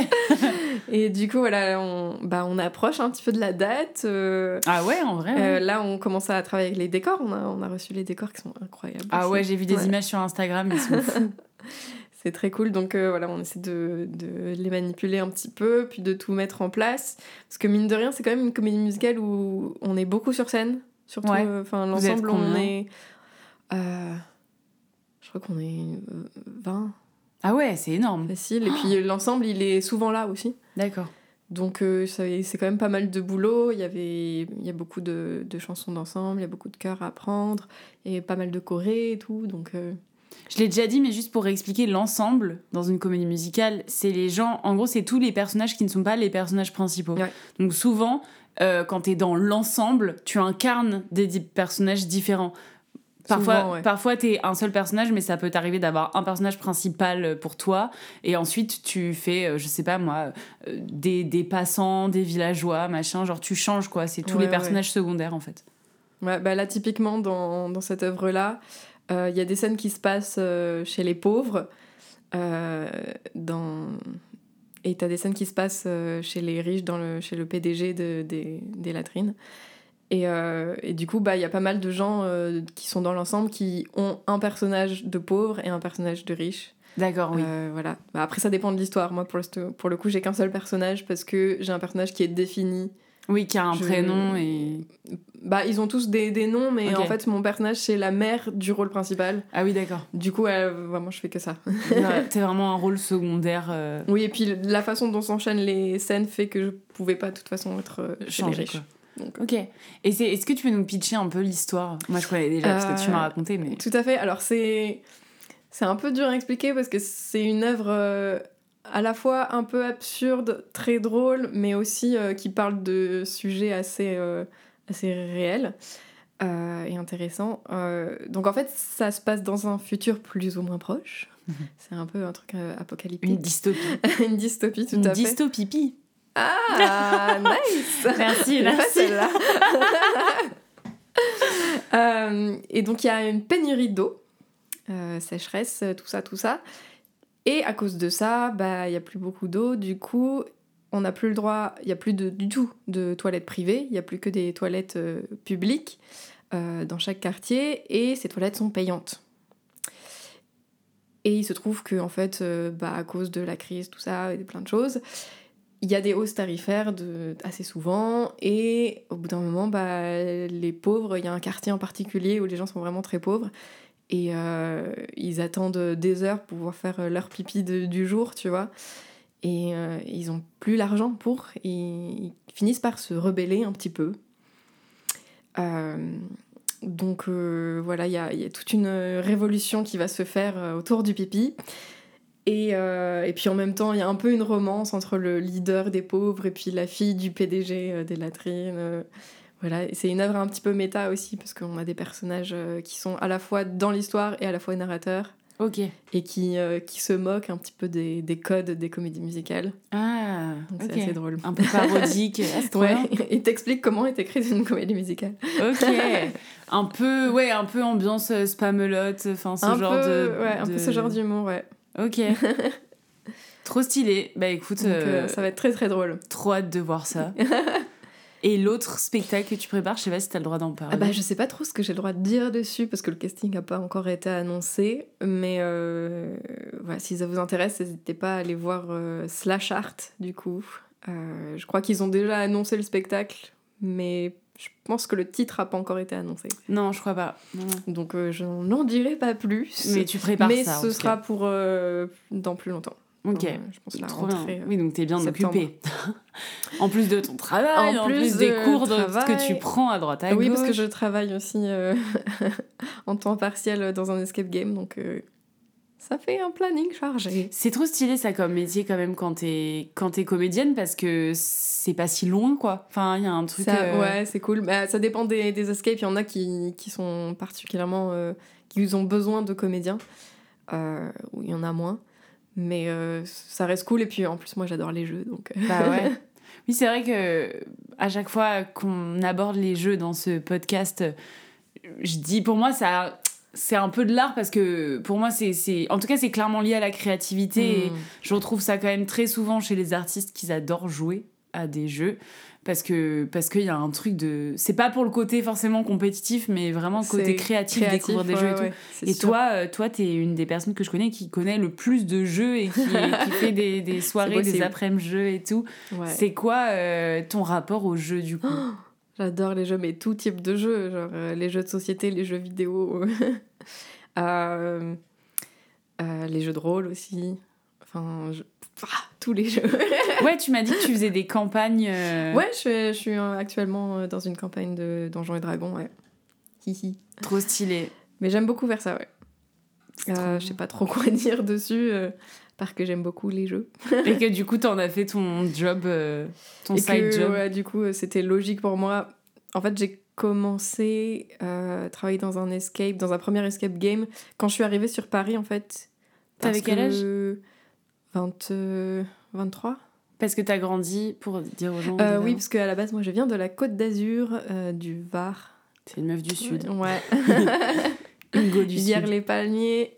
Allez Trop stylé les palmiers. D'avoir les palmiers dans le titre de sa ville, je trouve ça trop stylé. Ça dit tout, tu sais. Du, Ah, moi, ce du qui me fait trop rire, c'est vraiment euh, en hiver, euh, pour Noël, tu sais, ils décorent les rues avec, euh, avec les guirlandes et tout, et du coup, ils, ils mettent des guirlandes sur les palmiers, puis à côté, t'as des faux sapins avec de la fausse neige, et t'es en mode, Ah, mm, ça doit être vraiment un délire. c'est très drôle. On le voit, j'arrive à le visualiser. Tu connais pas le palmier de Noël? Waouh Trop drôle. Euh, Et donc, t'es arrivée à, à 23 ans, t'es partie, euh, t'as dit, je veux être. Je veux... T'as dit quoi d'ailleurs? Ouais, alors, euh, je suis vraiment partie un peu sur un coup de tête, mais enfin, c'était un peu réfléchi quand même, mais du coup, je sortais de d'un master, euh, parce que j'ai fait une licence d'anglais, j'ai fait un master de langue étrangère, donc à la base, j'étais partie pour être prof de français pour les étrangers. Et euh, je suis allée jusqu'au bout parce que j'aime bien aller jusqu'au bout. Faut finir les choses. Euh, voilà, mais euh, je savais déjà que c'était pas trop ce que. Je me voyais pas trop faire ça. En plus, j'ai pas d'autorité. J'aimais bien Oh. créer les cours, mais vraiment de les donner. je- Ça allait, parce que j'avais quand même. J'arrivais à m'en sortir. Mais je je sais pas comment expliquer, mais Mais t'as une vibe de prof. Moi, je te vois bien être prof de trucs. j'ai j'ai la diplomatie et j'ai la patience euh, pour être Pour prof. apprendre. que- Ouais. et, mais pas pour gérer toute une classe. Ok. Tu vois, être prof particulier, c'est pas pareil que. Oui. Ou prof d'une petite classe, c'est pas pareil que. C'est pour ça que je m'étais plutôt dirigée vers le français langue étrangère, parce qu'en général, tu te retrouves avec des petites classes, ou en tout cas des gens qui veulent vraiment apprendre, ou qui ont Mais c'est besoin des d'apprendre. adultes, non? Pas forcément. Ah ouais, ça peut être des, des pas enfants. forcément, du coup, je me suis retrouvée à. euh, D'ailleurs, pour mon stage de, de fin d'études, euh, je suis allée en Hongrie, et, euh, et du coup, j'ai enseigné pendant, pendant tout l'été. et j'ai eu vraiment tous les âges. hein. J'ai eu un gamin de 5 ans, j'ai eu une dame de 50 ans, j'ai eu un groupe d'ados. Ah oui, d'accord. j'avais une, une, une jeune femme qui était dans le droit, qui voulait vraiment des trucs très spécifiques. Ok. Euh, toi-même, tu dois faire des recherches de Oui. ouf et tout. ok. Mais euh, Ah ouais. c'était assez drôle d'ailleurs. Je savais pas que t'étais allée en Hongrie. Ouais, j'avais fait mon stage de fin d'année. En fait, j'avais deux, deux, deux options. Euh, j'ai eu la Corée du Sud et la Hongrie. Et en fait, la Corée du Sud, on n'était plus que deux et ils ont choisi l'autre. Ah non, les bâtards. non, c'était mon rêve. Mais de ouf, j'allais dire la Corée du Sud, j'ai fait. Alors, c'est pas radiophonique, mais j'ai fait des grands yeux parce que je sais que tu kiffes cette culture et tout, du coup. Mm. euh, chance manquée. Mais tira, tira. Un jour. Oui. Mais, euh, mais du coup, la Hongrie, c'était bien parce qu'il n'y avait pas besoin de passeport et tout. Donc, euh, Oui, c'est vrai, c'est quand même plus simple. c'était sympa. J'ai visité les grottes thermales. Mm. Euh, du coup, on parlait. Oui. Je sais plus. Ah oui, du coup, j'ai fait euh, des études. Voilà, comment t'es montée après à Paris Et, euh, et en sortant de mes études, bah, je trouvais pas trop de boulot là-dedans. Et j'avais pas forcément envie de partir très loin. Et j'ai fini. Partir très loin, sans retour. Pardon. Et j'ai fait j'ai fini par retrouver un service civique où du coup bah, j'ai euh, j'enseignais le français euh, à, des gens qui, qui venaient d'arriver ou qui voulaient avoir la nationalité française et qui avaient besoin d'apprendre Euh, voilà et, et le service civique en fait ils sont là aussi pour pour t'encourager à trouver du travail après à, voir ce que tu as vraiment envie de faire et, et notamment une, une dame qui était dans cette association. Je l'ai très mal dit. association. Association.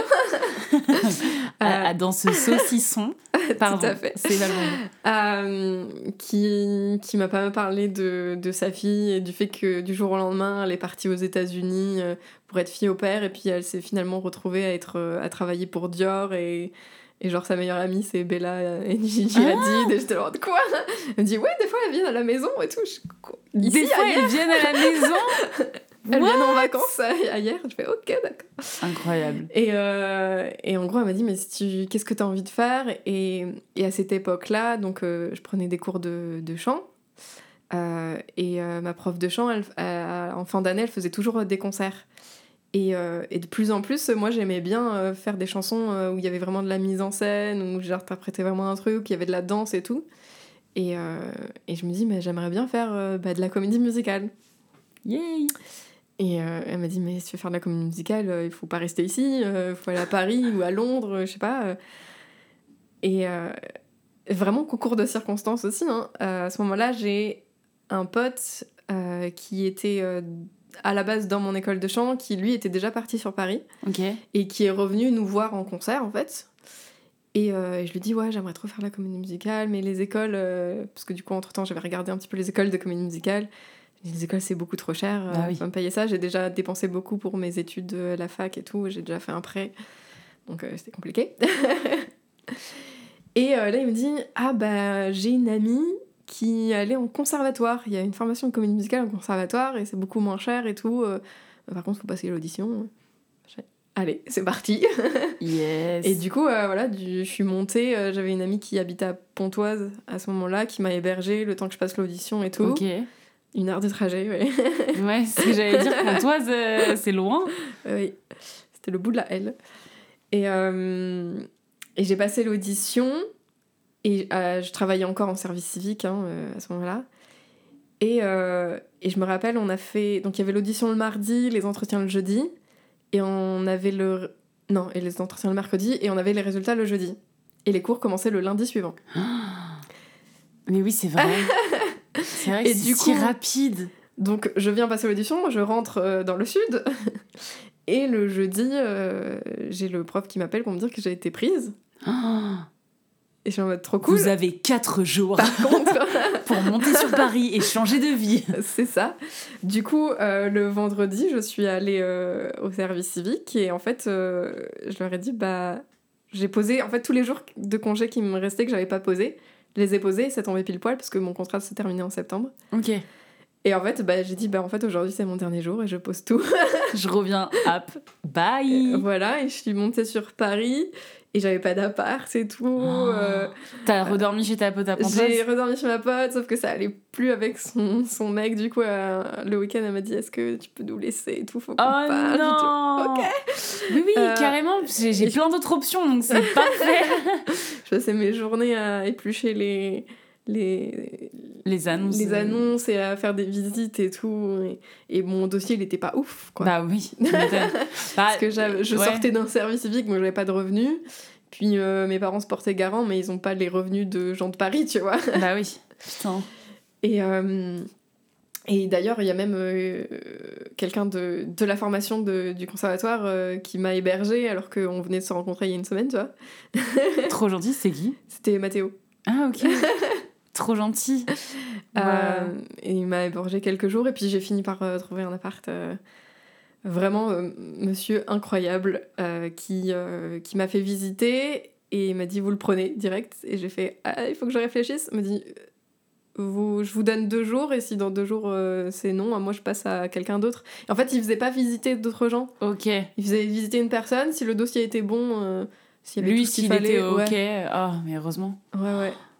Et puis je suis restée 5 ans dans cet appart quand même. Waouh. D'ailleurs, quand je suis partie, il était trop triste. Ah Il est venu avec sa femme, ils sont venus, on a. On a... Ouais, ils m'ont offert à manger. Mais tout, non, allé- mais c'est trop mignon. On est allé grignoter euh, un, petit, un petit à côté et puis. euh, il était là, vous voulez pas rester plus longtemps? Non, je m'en vais vers d'autres aventures. Mais l'appart était, était cosy, mais bon, euh, Co- oui, cosy, c'est le mot. Il était, il était petit, ouais. il était petit, euh, sans ascenseur, tout ça. Ah ouais, tu devais te sentir à l'étroit au bout d'un moment quand même. Un petit peu. Mais ça va, j'ai passé mon confinement dans cet appart. J'y suis allée qu'une fois du coup pour t'aider D'ailleurs, ça a été la première fois où j'ai fait le challenge de- d'écriture là. Ok, pendant le confinement. J'avais rien d'autre à faire. Bah tu m'étonnes. Et j'ai jamais autant écrit. Et c'est là, et c'est là que j'avais fini mon- pour la première fois un roman. Bah là, t'as as grave le temps, ouais. Pendant un confinement, euh, Ah bah oui. T'as tout le temps du monde, aucune distraction. Mais moi, au début, ça allait le confinement, justement, parce que je suis pas quelqu'un de super social non Ouais. plus. Euh, du coup, euh, pour moi, c'est- ça allait. C'est vrai que au bout de- au bout d'un mois et demi, ça allait un peu moins. Mais Puis en plus, bon, il y avait le fait qu'on était enfermés, mais c'est pas comme si le reste du monde, euh, ça allait bien, quoi. Moi, je trouvais Ouais. ça hyper glauque comme période, surtout. oui, c'est vrai qu'on comptait le nombre de morts et tout. Ouais, c'est ça, c'était. Et quand t'es tout seul, euh, pour supporter ce genre de nouvelles et de, de, Ouais. de climat, c'est pas évident quand même. Ouais. Je pense que le pire, c'est qu'au bout d'un moment, enfin, toute ma famille s'est réunie euh, dans le sud et euh, dans la grande maison avec le grand jardin où il faisait beau et puis ils m'appelaient en visio et moi j'étais en mode Hey Oh my god. Et moi, je suis là. dès J'ai qu'ils ont enlevé- une fenêtre. Par contre, dès qu'ils ont enlevé les restrictions de déplacement, euh, je suis partie. Ah oui. Et meilleur été par contre. Parce qu'en plus, je bossais pas Mmh. et, Bah oui, euh, et j'étais. Et j'étais payée. Bah oui, c'est ça, t'étais en chômage, euh, comment on appelait ça? Euh, chômage partiel. Chômage partiel. Incroyable parce que j'avais quitté mon ancien boulot un peu avant, ça s'était très mal passé d'ailleurs. Et, et en fait, euh, le, le confinement est arrivé juste à ce moment-là et j'étais déjà au chômage. Et quand il y a eu la deuxième vague, euh, j'ai été recrutée par un autre escape. Sauf Ah oui. qu'ils ont appris entre-temps qu'ils allaient devoir refermer, mais ils m'ont quand même engagée. Du coup, j'ai fait mes premiers mois en chômage partiel Mais Trop bien. chez eux. Incroyable. Ouais, la chance, le, comme dirait ma mère, le cul bordé de nouilles. Non, mais franchement, euh, puis l'entretien s'est super, bien passé. Ça faisait un moment que, que, que je savais que je voulais aller chez eux. Euh, j'ai joué un de leurs escapes et c'était incroyable. Et je fais, ok, j'aime trop tout, enfin, même tout l'univers qu'ils ont construit. Et, euh, et vraiment, euh, trop, trop bien. Et c'est là où tu travailles toujours. Et je travaille toujours J'y suis allée hier, juste à côté. J'avais rendez-vous Ah. au 35. Euh, T'es allé à celui vers Châtelet ou Ouais. vers, Ouais. Euh, je- parce que, bref, j'avais rendez-vous dans une agence de pub et c'est les voisins. En Ah, fait. trop drôle. J'avais vraiment le petit panneau, genre non, euh, c'est par là, l'escape game, ne vous trompez pas. Euh, Ouais, c'est marrant, je pense à toi. Je... On approche doucement mais sûrement de la fin. non. Ouais, mais je ne voulais pas qu'on passe aux recommandations sans euh, une petite parenthèse qui est le super générique que tu m'as fait. Ah bah oui. Parce que du coup, on en a parlé tout à l'heure, mais Anaïs, elle a fait. Elle s'est amusée avec une intelligence artificielle pour faire des, des génériques de Ouais. trucs. Et elle a fait un générique pour le, le podcast et elle m'a fait écouter tout à l'heure et vraiment c'est à pleurer de rire. Il y a la voix de la meuf, elle arrive pas à prononcer tous les mots alors que... Oui, parce qu'à la base, c'est une IA euh, en anglais qui euh, maintenant euh, fait un peu de français, mais il y a certains mots, ça passe pas. Et donc c'est random que ces mots-là ne marchent pas alors qu'elle prononce correctement le podcast, Oui. ce qui me tue quand même. C'est vrai. Et je sais pas à quel point ça va, on va bien entendre. Je vais mettre mon micro vers l'ordi, mais je, je voulais qu'on nous entende rigoler quand même derrière parce que je sais que c'est drôle. Donc voilà, je vous, Vous fais pas écouter vous pas le générique du euh, podcast version IA. Euh, Le titre, c'est La magie de l'art. La magie de l'art. Attention. Je crois que j'avais mis en mode. euh, Ah oui, t'as mis quoi dans le prompt Le prompt, c'était générique pour un, un podcast qui s'appelle Le Podcast, animé par Clara, et qui parle de l'art sous toutes ses formes. Et je vous mets le résultat. Dans un monde imaginaire, magique et merveilleux, les viennent réaliser les cœurs joyeux. Eh, eh, Elle ouais. fait les liaisons. Parce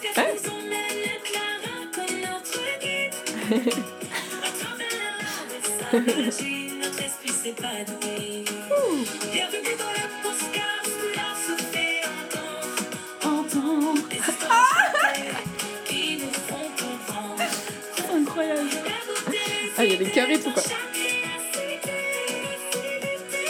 Oui. Ça s'arrête de manière abrupte. Oui. Ah. Et alors, le mot créativité m'a fini. Elle dit- Un énorme bug. La créativité. Créativité. Répète derrière. Ah, par contre, vous avez pas vu, mais on avait nos bras en l'air et tout.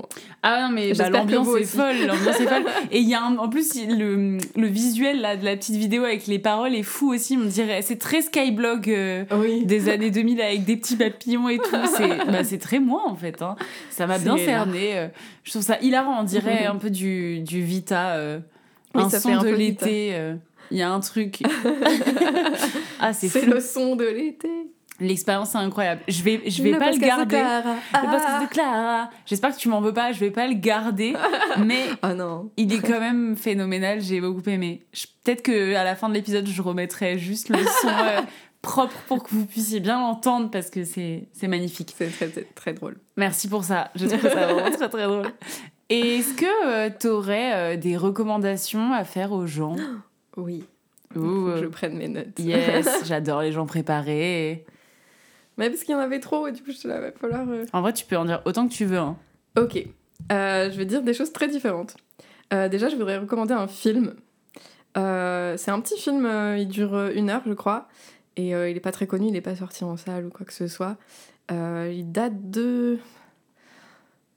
euh, 2000. euh, Je sais plus, je vais rien dire parce que je suis pas sûre. Ok. Mais ça s'appelle The Devil's Carnival. The Devil's Carnival. Ouais. Et c'est vraiment un film qui m'a fait un gros déclic de ok, les comédies musicales, ça peut être ça aussi, ça peut être dark et ça peut être Hmm. euh, très très fun. Euh, Ah, c'est une comédie musicale, dark. c'est une comédie musicale euh, de Terence Zunick, je crois, je sais pas si je le dis bien. Ok. Euh, où en gros, euh, t'as euh, plusieurs âmes qui euh, arrivent en, en enfer. Et en fait, l'enfer, c'est un, une fête foraine.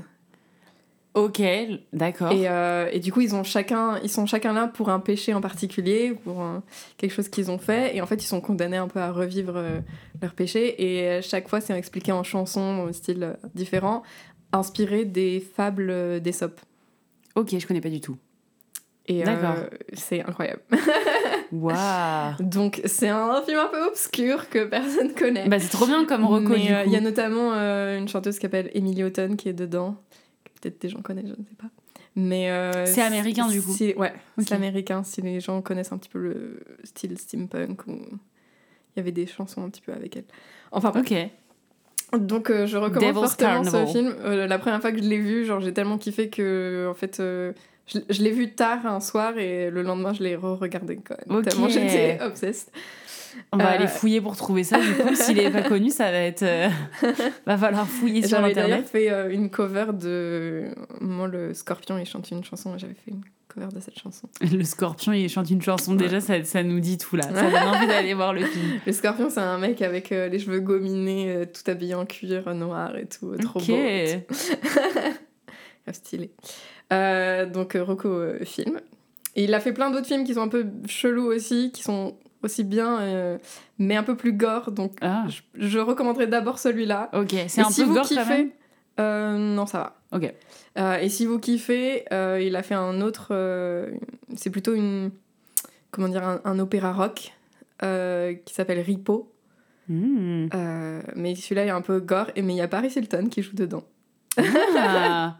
Elle a eu une période où elle faisait des films d'horreur et tout. Ouais. C'est pas elle qui joue dans. La, la maison de cire? Je sais pas ce que c'est. Je vois plus. C'est un. Tu sais, c'est classique film d'horreur que tu regardes quand t'es ado. Ah, Je l'avais vraiment ça regardé. m'étonnerait pas. On était à plein dans une maison, enfin plein, on était genre 5. Et on s'était dit, venez, on regarde ce film et tout. Il m'a terrorisé. Moi, j'ai trop peur. Et en plus, on a fait une pause au milieu. Et tu sais, c'est des maisons euh, banlieue parisienne. Oh. Donc, euh, en mode assez Mm. grande, enfin, avec euh, Mm, mm. Le, le truc en bas pour aller. En gros, Ah ouais, non, moi, la- bah, les gens avec qui j'étais, ils m'ont fait Ah, on va chercher un coca à la cave et tout. Moi, je suis non. restée toute seule au milieu et vraiment, je me chiais dessus. Oh, tu regardes dehors, il y a personne dans la rue et la maison, enfin, la maison de tir, je crois que ça s'appelle comme ça. C'est un village euh, où, en gros, tous les gens, ils sont changés en genre poupées de cire, tu vois. Ah. Donc, du coup, il y a personne dans la rue et c'était vraiment même ambiance et j'ai eu trop peur et après, j'ai fait des cauchemars pendant des en jours plus, et je des jours. déteste les poupées, vraiment, c'est. Ah, mais là, c'est même pas des poupées, c'est genre vraiment taille humaine, mais juste ils sont vivants en dessous et ils mettaient de la cire par-dessus. Ah. Ah, c'est horrible ce film. Ne regardez pas. Bref, mais de mémoire, il y a une meuf blonde au début qui meurt très vite. Spoiler alert. Et pour moi, c'était pas. Non, d'ailleurs, elle meurt pas très vite, mais elle meurt. Euh, Et je crois que c'est Paris Hilton. Mais Bah, j'ai un ça- doute. Ça m'étonnerait pas, en tout cas. euh, Parce que là aussi, c'est un peu un style horrifique. euh. Mm. Mais elle joue très bien ce rôle-là. Ok. Ripo. Euh, ouais. Bah, c'est du même, c'est Terrence Zugnik, donc Ok. euh, si vous aimez euh, Devil's Carnival. Après, je sais pas si il est trouvable facilement. Ouais. Si... Mais en Faut tout cas, moi, je l'ai. Ok. je l'avais téléchargé. Mais euh, très, très cool, en tout cas, ce, ce, ce film. Euh, avec des chansons... En tout cas, vous pouvez trouver les chansons, ça, c'est sûr. Ok. euh, sur YouTube. Euh, ensuite, j'aimerais bien recommander aussi un jeu vidéo Ah, trop bonne idée. euh, qui s'appelle Outer Wilds. Bon, pour les gens qui connaissent les jeux vidéo, vous connaissez certainement. Euh, mais en tout cas, si vous connaissez pas ou si vous y avez pas joué, je vous recommande fortement d'y jouer. C'est, ça fait partie vraiment des jeux qui m'ont mind blown. Ok. Euh, parce que, et la mécanique euh, du jeu est super sympa. Et, et puis l'histoire, enfin, tu t'y attends pas. C'est un, c'est un jeu d'exploration spatiale. Ok. Alors, dit comme ça, ça a pas l'air super fun. Euh, moi, je sais que c'est pas trop mon truc. Et puis, en fait, j'entendais tellement de gens qui disaient que ce jeu était incroyable que j'ai fini par y jouer. Et en fait, c'était pas du tout ce à quoi je m'attendais. Ok. Et euh, effectivement, c'est de l'exploration pa- spatiale techniquement, mais déjà, les graphismes sont trop mignons. Euh, c'est vraiment des petites planètes, t'as un système pla- planétaire et à petite échelle, et du coup, tu, tu peux aller d'une planète à l'autre, et chaque planète a vraiment des spécificités. Spécificités T'as Euh, parlé comme la l'IA qui arrive pas à dire créativité. La spécificité. Voilà. Euh, et c'est à toi, en fait, t'as pas de. T'as pas de guide, c'est à toi vraiment d'explorer et de, de vous comprendre comment chaque planète fonctionne. Et en gros, ton but, c'est de- d'essayer de, trouver ce qui s'est passé, parce qu'il y a une ancienne civilisation euh, qui vivait dans, dans ce système et euh, qui n'existe plus. Mais ils ont laissé pas mal de choses derrière eux. ah, c'est un peu gros- enquête alors. Ouais, un petit peu. Et en gros, toi, tu vas explorer euh, les différentes planètes, sauf qu'il y a un truc qui fait que à chaque fois, tu reviens au début, mais tu comprends, enfin, tu retiens les informations que tu as trouvées. Ok. Donc, tu as un temps limité, à chaque fois, tu as un cycle de temps limité, Ok. Mais c'est à toi de. Voilà, tu trouves des indices sur une planète qui vont t'aider peut-être à avancer dans une autre planète, etc. Et Hmm. vraiment très cool. Et puis la musique est incroyable. Ah, ça a l'air trop bien. Ça se joue sur quoi? Euh, je crois qu'ils sont sur quasiment toutes les plateformes, à mon avis. hein. J'ai joué sur PC, mais euh, à mon avis, ils sont aussi sur les consoles, il me semble. Ok. Donc très très bon jeu. Outer Wilds. Outer Wild. D'ailleurs, euh, parce qu'il y a déjà des explorateurs qui sont partis avant toi, et il y en a un sur chaque planète, et ils jouent d'un instrument différent. Ah, Et si t'arrives à aligner bien, parce que t'as un truc pour écouter de loin, ouais. si t'arrives à aligner bien les planètes, tu peux entendre tous les instruments jouer en Ah, même temps, et trop ça fait beau. un petit- une petite musique. Yes Ok. Euh, voilà, et puis euh, quand même recommander des artistes musicaux. Allez. Je recommande, je crois qu'elle est hum, anglaise, si je me trompe pas. Euh, elle s'appelle Ellie Dixon. Ok. Euh, et j'adore ce qu'elle fait, c'est euh, c'est un peu feel good, vraiment des bonnes vibes. c'est comment dire, ça fait partie des, des choses que j'aimerais que j'aime bien faire, tu vois. C'est des sons assez joyeux euh, euh, qui te donnent envie de de sourire et de gigoter. Très bien. si vous avez envie de sourire et de gigoter, c'est ce qu'il vous faut. Ellie Dixon, donc c'est euh, E 2 L I E et Dixon. Dixon. Dixon. Et euh, une artiste française euh, qui est pas très très connue, mais qui a des super beaux textes, qui s'appelle Clou, Clou? Comme un clou. Ah, ok, c'est L-O-U. Ouais. Ok. Voilà.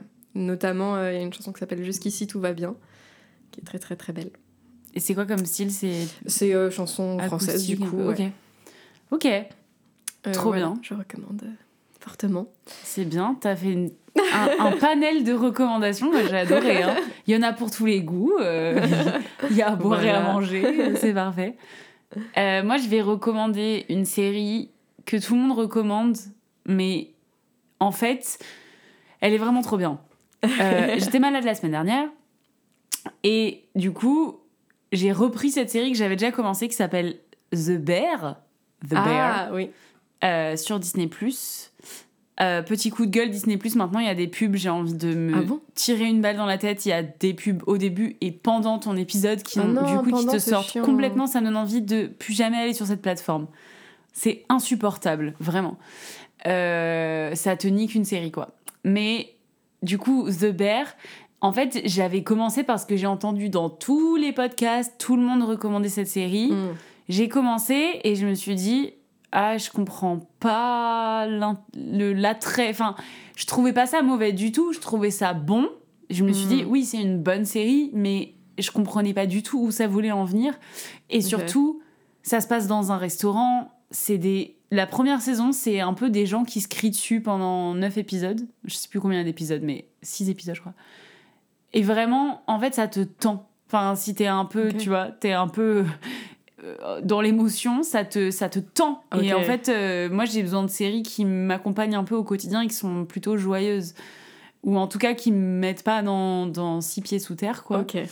Euh, et donc, euh, et donc cette série, au début, je me disais, ouais, non, en fait, j'ai arrêté parce que c'était un peu badant, des gens qui se crient dessus, Mhm. etc. Même si je trouvais ça bien joué, bien filmé.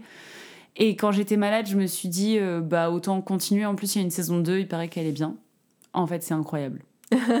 en fait, c'est le genre de série, c'est un peu énervant, mais où la saison 1 est en fait une mise en bouche, enfin, où on, on te montre euh, la- une situation, on te montre des personnages pour qu'ensuite, vraiment, on les explore dans la saison 2. D'accord. C'est, pour moi, en tout cas, c'est comme ça que je l'ai ressenti. Il y a beaucoup de séries comme ça où la saison 1 est pas ouf. Ouais. Et puis en fait, euh, si tu t'accroches. euh, Tu la vois sous un nouveau jour et tu dis, ok, je comprends pourquoi on m'a fait passer par là. hmm, Et je trouve ça très, déjà très intelligent parce que c'est dur de faire ça, tu vois. T'as envie direct d'aller à la saison 2, Ouais. enfin, quand t'es auteur, autrice de série. Et en fait, sans la saison 1, j'aurais pas du tout ressenti ce que j'ai ressenti dans la saison 2 et j'ai été complètement emportée.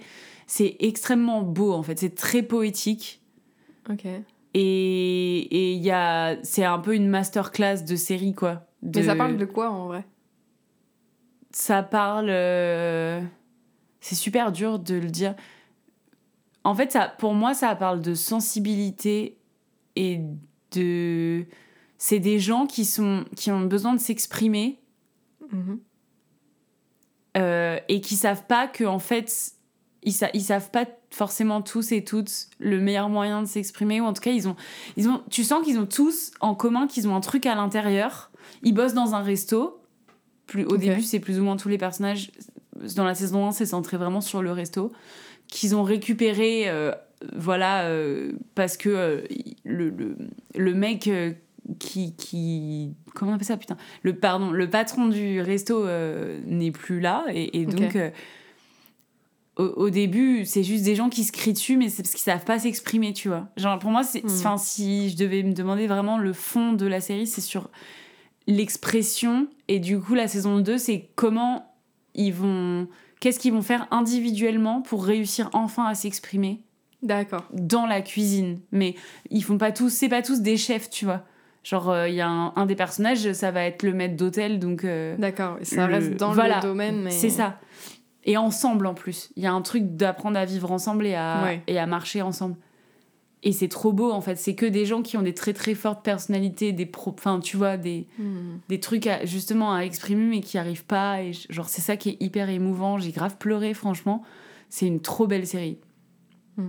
Et, et- mais qui passe par des trucs dark euh, et par euh, au début bah, juste se crier dessus. Ouais.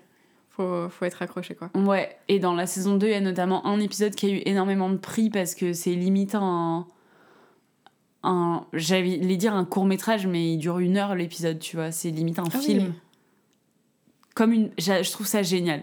C'est comme une parenthèse, c'est un flashback sans contexte, mais juste tout d'un coup, tu sors de la timeline de la série et t'as un épisode d'une heure sur un truc qui s'est passé bien avant Ouais. et avec masterclass d'acteurs et d'actrices extrêmement talentueux, talentueuses. Il y a Jimmy Lee Curtis Hmm. qui, mais non, mais là, elle a, enfin vraiment. Elle est incroyable. Déjà, elle est incroyable dans cette série. Du coup, après, moi, je la connaissais déjà, mais je suis retournée voir euh, un peu ce qu'elle était devenue en tant que personne, et je me suis rendu compte que c'est genre une sainte.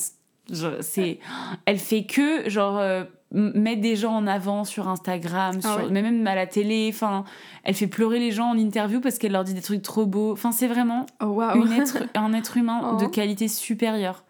Prenons exemple sur Jimmy Lee Curtis. Je l'adore et vraiment dans cette série. C'est fou parce que les personnages qu'elle joue sont pas forcément. euh, Exactement. Et bah, tu sais que c'est après cette série, ça m'a tellement marqué son personnage parce qu'il est pas du tout positif que j'avais besoin d'aller voir si Ah. par ailleurs elle allait bien, tu vois. Mais c'est souvent le cas, hein, les gens. c'est euh, incroyable. Les gens qui jouent des, des personnages méchants, souvent sont très très gentils. Je pense à l'acteur de Draco Malfoy, mais. euh, Ah oui, qui, il est Qui- très gentil. adorable, il est trop chill. Ah ouais? Ah énorme. Il fait de la musique aussi d'ailleurs. Ah, je crois que j'avais vu un truc. Il fait quoi comme style? Euh, c'est un peu. euh, presque un, un peu folk, mais un peu reggae. Ok. Inattendu. Oui. Draco Malfoy fait du reggae. D'accord. Ah oui, bah, c'est vraiment le profil, euh, genre le skater euh, super chill. euh. Ah, c'est ouf. Bah ouais, après, c'est vrai que nous, on met des... surtout sur des personnages si forts dans, Mm. dans la pop culture, on met grave des images alors qu'en fait, ils n'ont rien à voir. Mais donc, ouais, The Bear, euh, je ne peux que vous le conseiller. C'est trop beau. Euh, et c'est le genre de série, il n'y a pas beaucoup d'épisodes, mais euh, t'as l'impression. Enfin, après, t'es marqué, quoi. J'avais besoin qu'il y ait une saison d'après. euh, je, je- j'ai eu, quand ça s'est fini, j'étais trop triste, quoi. J'ai pleuré. Ah waouh. Après, moi, genre, ça m'arrive facilement, mais ça n'empêche que c'est vraiment très, très, très, très beau. Tout dans, dans le côté dark et un peu triste, quoi. Ok. Et en plus, ils font, ils essayent des trucs, c'est un peu mystique parfois. C'est c'est original. Enfin, vraiment, c'est Mm. trop, trop bien. C'est une des meilleures séries euh, que j'ai, enfin, qui existent récemment, tu vois. Récemment. ok. C'est un peu. En fait, moi, ça me fait penser aux séries que j'ai adorées euh, un peu années euh, 2000-2010, euh, genre euh, The Leftovers. Je ne sais Mm. pas s'il y en a qui connaissent. C'est la même équipe qui a fait Lost. Ok. Euh, et le C'est vrai qu'il y a eu une période, il y avait vraiment beaucoup de ah, mais c'est séries, ouais. genre. Tu sais, un qui peu, sont devenues des classiques. c'est dark et en même temps, c'est très dans l'imaginaire. T'as des scènes de rêve. Enfin, moi, c'est un peu les séries que je préfère. Ok. The Leftovers, c'est beaucoup ça. Euh, je crois que j'en avais déjà parlé, mais je repitch vite fait. L'histoire, c'est euh, euh, un jour, il y a 10% de la population, j'ai peur de me tromper sur le chiffre, mais je crois que c'est 10% qui disparaît. Mm. D'un coup, comme ça. Oui, c'est ça, c'est les 10%. Ouais, oui, c'est ça. Et, euh, et du coup, euh, c'est pas du tout sur euh, pourquoi ils ont disparu. C'est pas un- une série de science-fiction. C'est vraiment juste, imaginons que c'est arrivé, voilà, dans notre société, comment les gens réagiraient. Et donc, euh, tu vois les gens réagir euh, bah, de manière différente. Il y a, puis il y a des gens qui sont plus ou moins touchés, c'est 10%, mais c'est random. Il y a une, Mm. un des, une des personnages, toute sa famille a disparu, ses deux enfants et son mari, donc d'un coup elle se retrouve Wow. toute seule. Alors qu'il y a une famille un peu principale que tu suis où personne n'a disparu, mais ça les a quand même touchés. Tu vois comment la mère, elle est rentrée dans une espèce de secte. Wow. Enfin, en fait, c'est trop bien parce que c'est vraiment une série euh, de personnages et psychologique, Ouais. tu vois. Euh, Plus qu'autre chose, alors que c'est un thème un peu euh, science-fiction. Enfin, c'est ça que j'ai adoré. Ça va pas du tout là où tu Hmm. attends. C'est très très beau. Dans un truc un peu noir, mais sur l'humanité. Enfin, il y a un vrai truc. euh, Hmm. en tant que peuple, comment on réagirait. C'est, j'adore les trucs comme ça de, bah, un peu dystopie où, on- où, où le, le, thème c'est un peu et si, tu vois. Ouais. What if Prenons un truc random qui se passe, mais juste la, la, ce qui est intéressant, c'est qu'est-ce qui se passerait que- ouais, potentiellement Quelles, quelles seraient les conséquences Exactement. euh, J'ai toujours des idées de séries euh. comme ça, moi, dans ma tête. Je me Ah, dis, et on devrait prendre tel truc et l'inverser, ou genre, et si, Ouais. voilà. Et du coup, euh, non, mais cette série, elle est tellement belle. Et il y a une autre série qui, qui est un peu comme ça, genre très noire, mais magnifique. Et c'est euh, euh, Six Feet Under. Tout à l'heure, j'ai Ah. j'ai rigolé dans ma tête parce que j'ai dit Six Pieds Sous Terre. Littéralement, cette série est très triste. Et elle m'a fait bader quand je l'ai regardée. J'ai découvert très tard, je l'ai regardée l'année dernière, alors qu'elle date de, oula, je Oui, pense, avant moment. 2010. Mm. Tu l'as vue Non. c'est magnifique. Euh. C'est une famille de croque-morts. Enfin, c'est bizarre dit comme ça, mais c'est juste. Enfin, c'est un père qui est croque-mort, donc il embaume les gens, etc. Il organise des funérailles. Et euh, sa famille, du coup, a grandi là- là-dedans et tu suis la famille. C'est extrêmement bien joué, c'est. C'est trop beau, mais c'est vraiment que des thèmes euh, super badants. hein. C'est Ah pas bah, du tout drôle. euh. Du coup, Enfin, ouais. tu, tu peux sourire de temps en temps, mais il y a l'acteur qui joue Dexter qui joue dedans. Ok. Et enfin, en fait, je trouve tous les comédiens, comédiennes extrêmement talentueux, talentueux. Enfin, c'est... Et c'est trop beau, c'est hyper bien filmé, machin, c'est lent, à l'ancienne, tu vois. Mais Mhm. euh, c'est très noir. Et il y, a un peu- il y a des trucs qui m'ont fait penser à cette série, parce que aussi c'est une série sur une famille. Et The Bear, c'est un peu. Même si c'est pas forcément que des liens du sang, c'est une famille, tu vois. Genre, il y a un truc familial comme ça, de Ouais. s'entendre avec sa famille, même si c'est sa famille choisie ou même pas, pas choisie, mais genre de fait, c'est Mm. les gens avec qui tu vis. et, et je pense que ce que j'ai aimé dans The Bear aussi, c'est que il y a un truc très similaire, je pense, entre euh, ce qui se passe dans une cuisine et ce qui se passe dans une troupe qui va jouer un spectacle. Ouais. Euh, tu vois, en termes de, De- pression, en termes de tous et tout un but commun très fort qui, qui est un truc d'expression qui nous brûle à l'intérieur. Enfin, du coup, euh, ouais, je sais Mm. pas, je me suis reconnue un peu là-dedans. Même si je pense que je ressemble à- pas du tout au personnage, mais C'est marrant parce que tu disais que t'aimais pas trop les trucs euh, tristes, enfin, qui Ouais. te triste, mais pourtant, euh, t'as quand même. euh, en fait, j'en ai, j'en ai vu beaucoup. D'accord. En fait, c'est que c'est pas que j'aime pas ça, c'est que je me force à ne pas en regarder au quotidien parce que maintenant, ça m'affecte Ok. tout de suite à 100%. En fait, je me plonge Hmm. tellement dans les séries que du coup, après, Ouais, je je suis triste tout le temps. Je comprends. Est-ce que toi aussi, genre, quand tu regardes une série, tu regardes tout, enfin, assez rapidement Ah oui, oui, oui. oui. Ouais. Ouais. Et du coup, je pense qu'à ça, euh. tu sais, en fait, ça fait partie Ouais. de toi, quoi. Euh, ça m'affecte beaucoup, ça va changer plein de trucs, Ouais. genre sur ma manière d'être pendant que je regarde cette série. Et, euh, et comme je regarde beaucoup de séries, enfin, en tout cas, je passe beaucoup Ouais. de temps en vrai à regarder des séries. Moi, je joue pas à des jeux vidéo, enfin, c'est. Mais c'est un peu la même chose. Hein. Pareil, Ouais. quand tu commences un jeu, un jeu vidéo, euh, enfin, en T'es cas, plongé moi, dans l'univers, T'es plongé dedans et puis tu penses qu'à ça et dès que t'as un moment libre, t'as envie d'y retourner. Et euh, c'est un problème aussi parce que, Ouais. en plus, moi, je suis, euh, on appelle ça complétionniste. Ouais, C'est j'ai envie de finir le jeu à 100%. ok. Et c'est pas toujours facile euh, selon les jeux. Il y a des jeux où T'as t'as beaucoup de quêtes annexes et c'est juste impossible. Mais, euh, Donc, mais coup, pareil, c'est la quoi. même chose. Tu commences, t'as envie d'aller jusqu'au bout, quoi. Ouais, bah c'est ça. Ouais. Et pour les séries, euh, moi je peux vraiment plonger. Enfin, Hmm. littéralement, je me sens plonger à l'intérieur de la série, ce qui fait que déjà j'ai ce truc qui brûle à l'intérieur où j'ai vraiment besoin de continuer les épisodes et de voir la suite. Ouais. Euh, ça peut même, euh, quand j'aime trop une série, enfin à l'époque où je regardais The Leftovers, Lost, je ne faisais que ça. Et c'est-à-dire que si je vais vivre ma vie à l'extérieur, je pense qu'à ça toute la journée et euh, je vais finir vite ce que j'ai à faire pour aller finir la série. Ah oui. Mais Hmm. ça fait, euh, ça fait peut-être 2-3 ans que j'ai pas revécu ça parce que je me force. En fait, dès qu'une série me plaît trop comme ça, j'arrête. Je peux pas, Ah ouais. en fait, aujourd'hui. c'est fou parce qu'avant, quand on regardait les séries sur la télé, on n'avait pas le choix, c'était un épisode Ouais. ou deux par semaine et, il fallait attendre quoi. Ouais, je trouvais ça douloureux, moi. Genre vraiment horrible d'attendre. Ouais. Et en même temps, c'était cool parce que t'avais ton petit rendez-vous à chaque fois, euh, chaque semaine, euh, la trilogie du samedi. ouais. mais, euh, mais là, on a tout d'un coup, à chaque fois. C'est beaucoup, hein. Et c'est. Ouais. Mm. Parce que du coup, ça te, ça te pousse parfois, enfin, moi en tout cas, à me coucher tard. Ouais, ouais, mais moi, comme je peux plus me le permettre, Ouais. ni de me coucher tard, ni de, de faire que regarder une série, ni d'être émotionnellement complètement absorbée par la série et tout, bah du coup, je regarde pas euh, des, des séries que je suis sûre sont très bien, mais sont Hmm. longues et un peu noires. Et justement, la dernière que j'ai fait, c'était Six Feet Under, euh, parce que, enfin, dans ce style-là, parce que euh, ça correspondait, enfin, je sais plus quand est-ce que je l'ai regardé, mais j'avais du temps. D'accord. ouais. Et en plus, euh, je pouvais vraiment. euh, ok, tu, tu gères la regarder, tu vois, voilà. en fonction de, de Et là, planning. The Bear, je l'ai regardé aussi comme ça parce que j'étais malade et que j'avais Ouais. trois jours alité et que du coup, c'était Oui, parfait. Mais ça heureusement, maintenant, les séries sont beaucoup plus courtes. Donc, au moins pour ce problème-là de genre être. Enfin, tu vois, tu résous plus vite ton Hmm. problème d'être euh, complètement absorbé par la série. Ouais. Mais The Leftovers, Lost, quand je les regardais, vraiment Lost, j'ai découvert. c'est- euh, c'est long, non? Enfin, il y a, ouais. je sais pas combien. six saisons, je crois. Je l'ai regardé pendant des vacances d'avril, de du premier jour au dernier jour des vacances. Et quand j'arrêtais, quand je me disais vraiment, là, je sens que ça fait longtemps que je regarde, il était 7 heures du matin. Ah ouais, ouais. Et je me disais, j'ai un problème, c'est grave, mais je ne pouvais pas m'arrêter. Non, mais oui. Cette série, c'est c'est pour ça que je la conseille pas vraiment en fait. Parce que enfin, Bah, je vous conseille regarder. si vous êtes malade, si vous je sais pas, vous avez une longue maladie là, c'est pile le genre de série à regarder.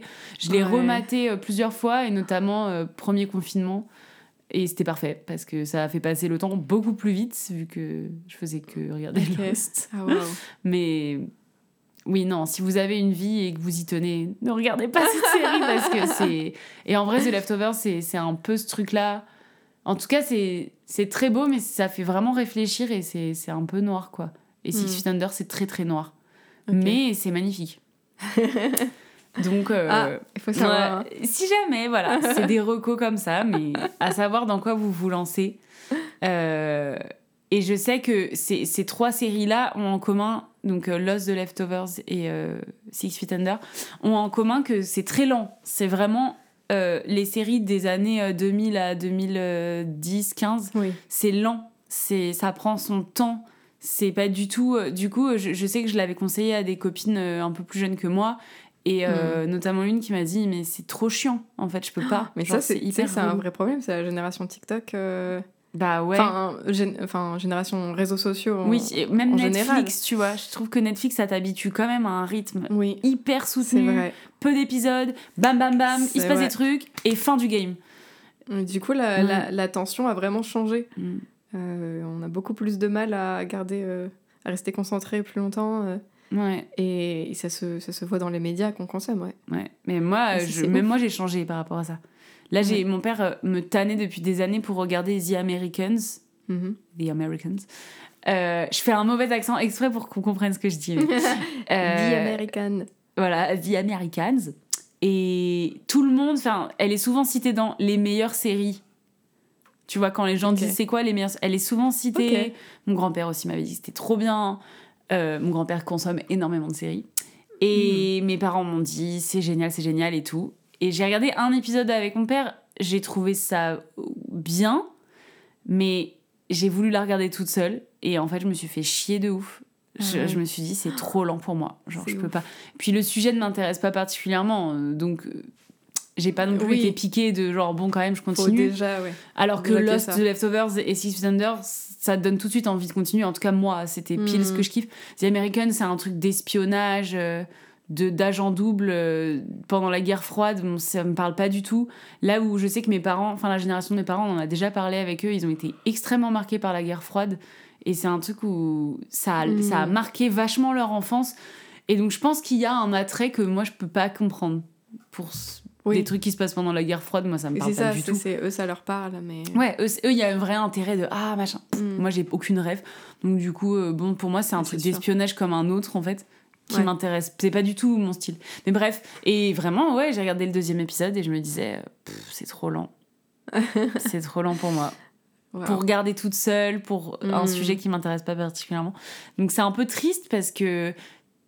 Franchement, je pense qu'il y a des très bonnes séries courtes, mais tu dis quand même beaucoup de choses. Tu dis beaucoup plus de choses dans une série longue et lente. Tu vas plus loin dans la Mm. cinématographie, dans qu'est-ce que c'est une série.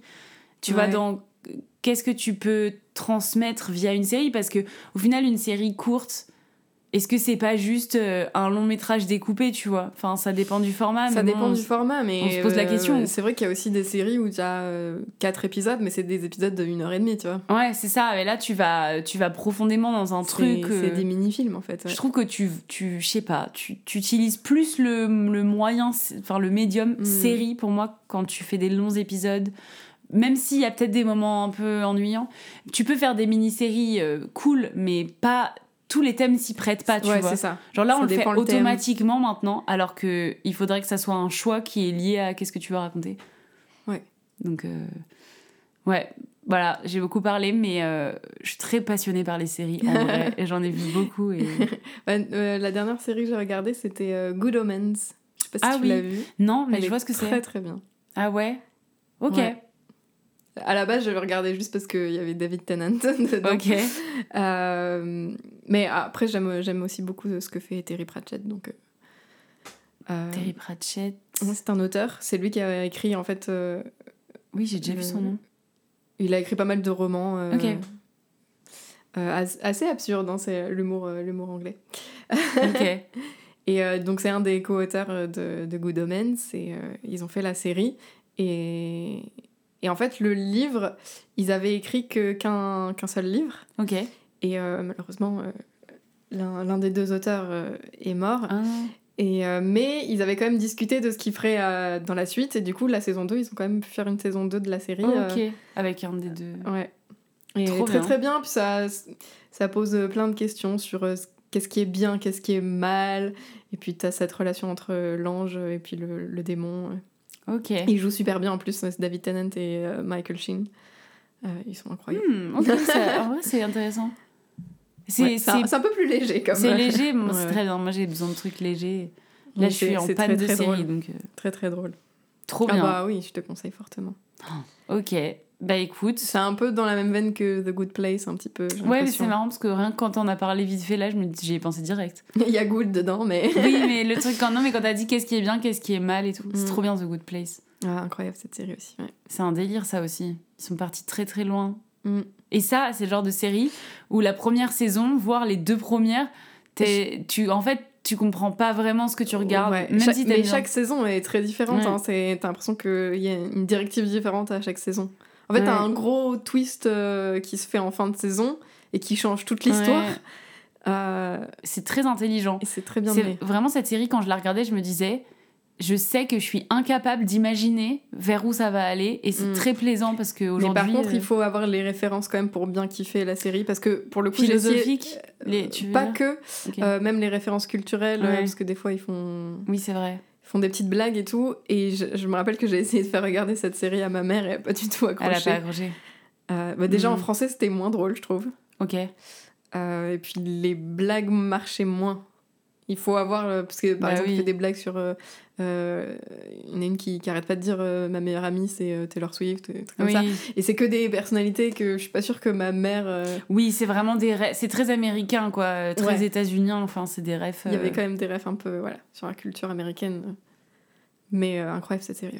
Impossible à pitcher, par ailleurs. J'étais en train de me dire, je veux raconter vite fait de quoi ça parle, mais. Ben, en fait, t'es obligé de pitcher le truc de base. oui. C'est une meuf qui est morte et qui arrive au paradis. Paradis. Dans la En fait, The un- Good Place, du coup. Voilà, The Good Place. Il y a, en fait, il y a un système où il y a, euh, selon euh, les bonnes actions que tu as fait sur Terre, tu as des points. Et les points déterminent si tu euh, finis dans le bon endroit ou le mauvais endroit. The Good or the Bad Place. Et c'est tout. hein. Bah si, tu- je pense qu'il faut quand même dire que effectivement il y a un élément perturbateur, c'est Ah oui. que elle se rend compte très rapidement qu'en fait, ils se sont trompés de personne. Il y a Mm. une autre personne qui a le même nom qu'elle. Et, euh, vrai que ça, le début. et qui aurait dû être au bon endroit. Parce qu'elle, c'est pas trop une parce bonne que personne. elle, c'est pas du tout une bonne personne. et euh, du coup, elle vit euh, dans ce bon endroit avec la pression de bah, en fait, je suis pas du tout une bonne personne et qu'est-ce que ça. Quelles vont être les conséquences en fait d'avoir une mauvaise personne à cet Dans endroit paradisiaque Mais c'est. Et après, vous, vous pouvez pas imaginer dans quel sens ça va. Vraiment, je vous le dis, c'est Ah. impossible. C'est, euh. C'est... Mais c'est très très bien. Sur Netflix. Écoute, Anaïs, ça fait très longtemps que nous discutons. Ah, Vas-y, dis-moi. Euh, bah, 1h40. Ouais, quand même. Ouais, quand même. Et c'était un plaisir. Merci beaucoup d'être venu. On a parlé de plein de trucs, mais tu reviendras parce vrai. que. J'ai l'impression qu'il y a encore tellement Mais de oui, choses ça, mais comme toujours, hein, c'est sûr. En plus, euh, tu fais tellement de trucs artistiques qu'il y a vraiment euh, encore euh, des milliers de Je, je m'éparpille beaucoup. Mais non, pas du tout. Non, c'est Non, trop bien. T'aimes t'exprimer de plein de manières différentes. Tu sais t'exprimer de plein de manières différentes. Faut Ouais, je pense qu'il y a des avantages et des inconvénients aussi. Ah ouais Parce que c'est c'est mon père qui me dit souvent ça. Il me disait faut que tu choisisses, euh, faut que tu choisisses un truc parce que si tu vas un peu partout, après tu seras pas spécialisé dans une chose. Ouais, mais c'est une façon de voir les choses, tu vois. Qu'est-ce qui est le plus intéressant? Je pense que toutes les différentes formes d'art que tu pratiques, elles se nourrissent les unes les autres. Oui. Mais même euh, pas les choses artistiques, c'est-à-dire le fait d'avoir fait une licence de d'anglais, d'avoir euh, étudié pour être prof, je le vois bien quand on travaille dans des groupes en comédie musicale, que très rapidement euh, j'arrive à être euh, diplomate et, Oui. et me m'insérer dans un dans un groupe, il n'y a pas trop de soucis là-dessus. Ouais, c'est vrai. Euh, travailler en groupe, en tout cas, euh, j'ai l'habitude grâce à ça. Mhm. Et puis, euh, puis le fait de parler anglais, euh, Ah bah faire ça, des adaptations, c'est vraiment un gros plus. Euh, c'est vrai que dès que j'ai commencé à faire des premières adaptations, le fait de faire de la musique et de maîtriser l'anglais, euh, ça, Ça t'a aidé. Bah ouais, c'est Euh, sûr. hein. Donc ça apporte des choses. hein. De toute façon, enfin, rien n'est hermétique et, et comme, enfin, l'instrument principal quand tu fais de l'art, c'est toi. tout ce que tu as vécu et tout ce que tu as appris, ça, ça te nourrit. Donc, euh, je comprends dans un point, dans un, dans une optique plus productive, qu'on puisse nous dire faut, faut se concentrer au moins pendant une période sur un seul truc. Mhm. Sinon, c'est vrai que bah, tu avances petit à petit sur un peu tout ce que tu fais, mais pas euh, très vite. Bah, par exemple, quand tu as fait ta chanson, quand t'as- bah, ça a été une période où tu as fait que ça. Enfin, en Ouais. tout cas, tu t'es concentré pendant un certain temps que sur ça, Ouais, ouais, parce que tu es obligé. Mais je pense que c'est plus un équilibre sur l'année, on va dire, tu vois. Oui, c'est ça. J'ai des périodes où j'écris, j'ai des périodes où je fais de la musique, euh, Mais c'est trop bien. juste je joue. Juste là, je joue. Bah, c'est trop bien. C'est important aussi, même pour ton imagination et tout. ouais, Donc, c'est trop bien. Mais tu reviendras pour qu'on parle d'autres sujets. mais avec plaisir. Ce fut un plaisir. Merci encore pour le petit générique. Je vais le remettre à la fin. Il est insane. Merci les IA. Et le fait que les IA fassent des trucs euh, non parfaits, c'est ça que j'adore moi. S'il vous Oui. plaît, Je- je- Ça- ne devenez ça pas trop très stylé. pertinent. Voilà, si c'est un peu nul, j'adore. Voilà, euh, créativité, c'est, je vis pour ce mot, j'ai adoré. Et au revoir tout le monde. N'hésitez pas à faire des petits retours sur l'épisode et on se retrouve euh, très vite. Prenez soin de vous, vous êtes incroyables. Bisous. Bisous. Dans un monde imaginaire, magique et merveilleux, où les fêtes deviennent réelles et les cœurs joyeux. Le podcast nous emmène Clara comme notre guide. À travers l'art et sa magie, notre esprit s'épanouit. Bienvenue dans le podcast.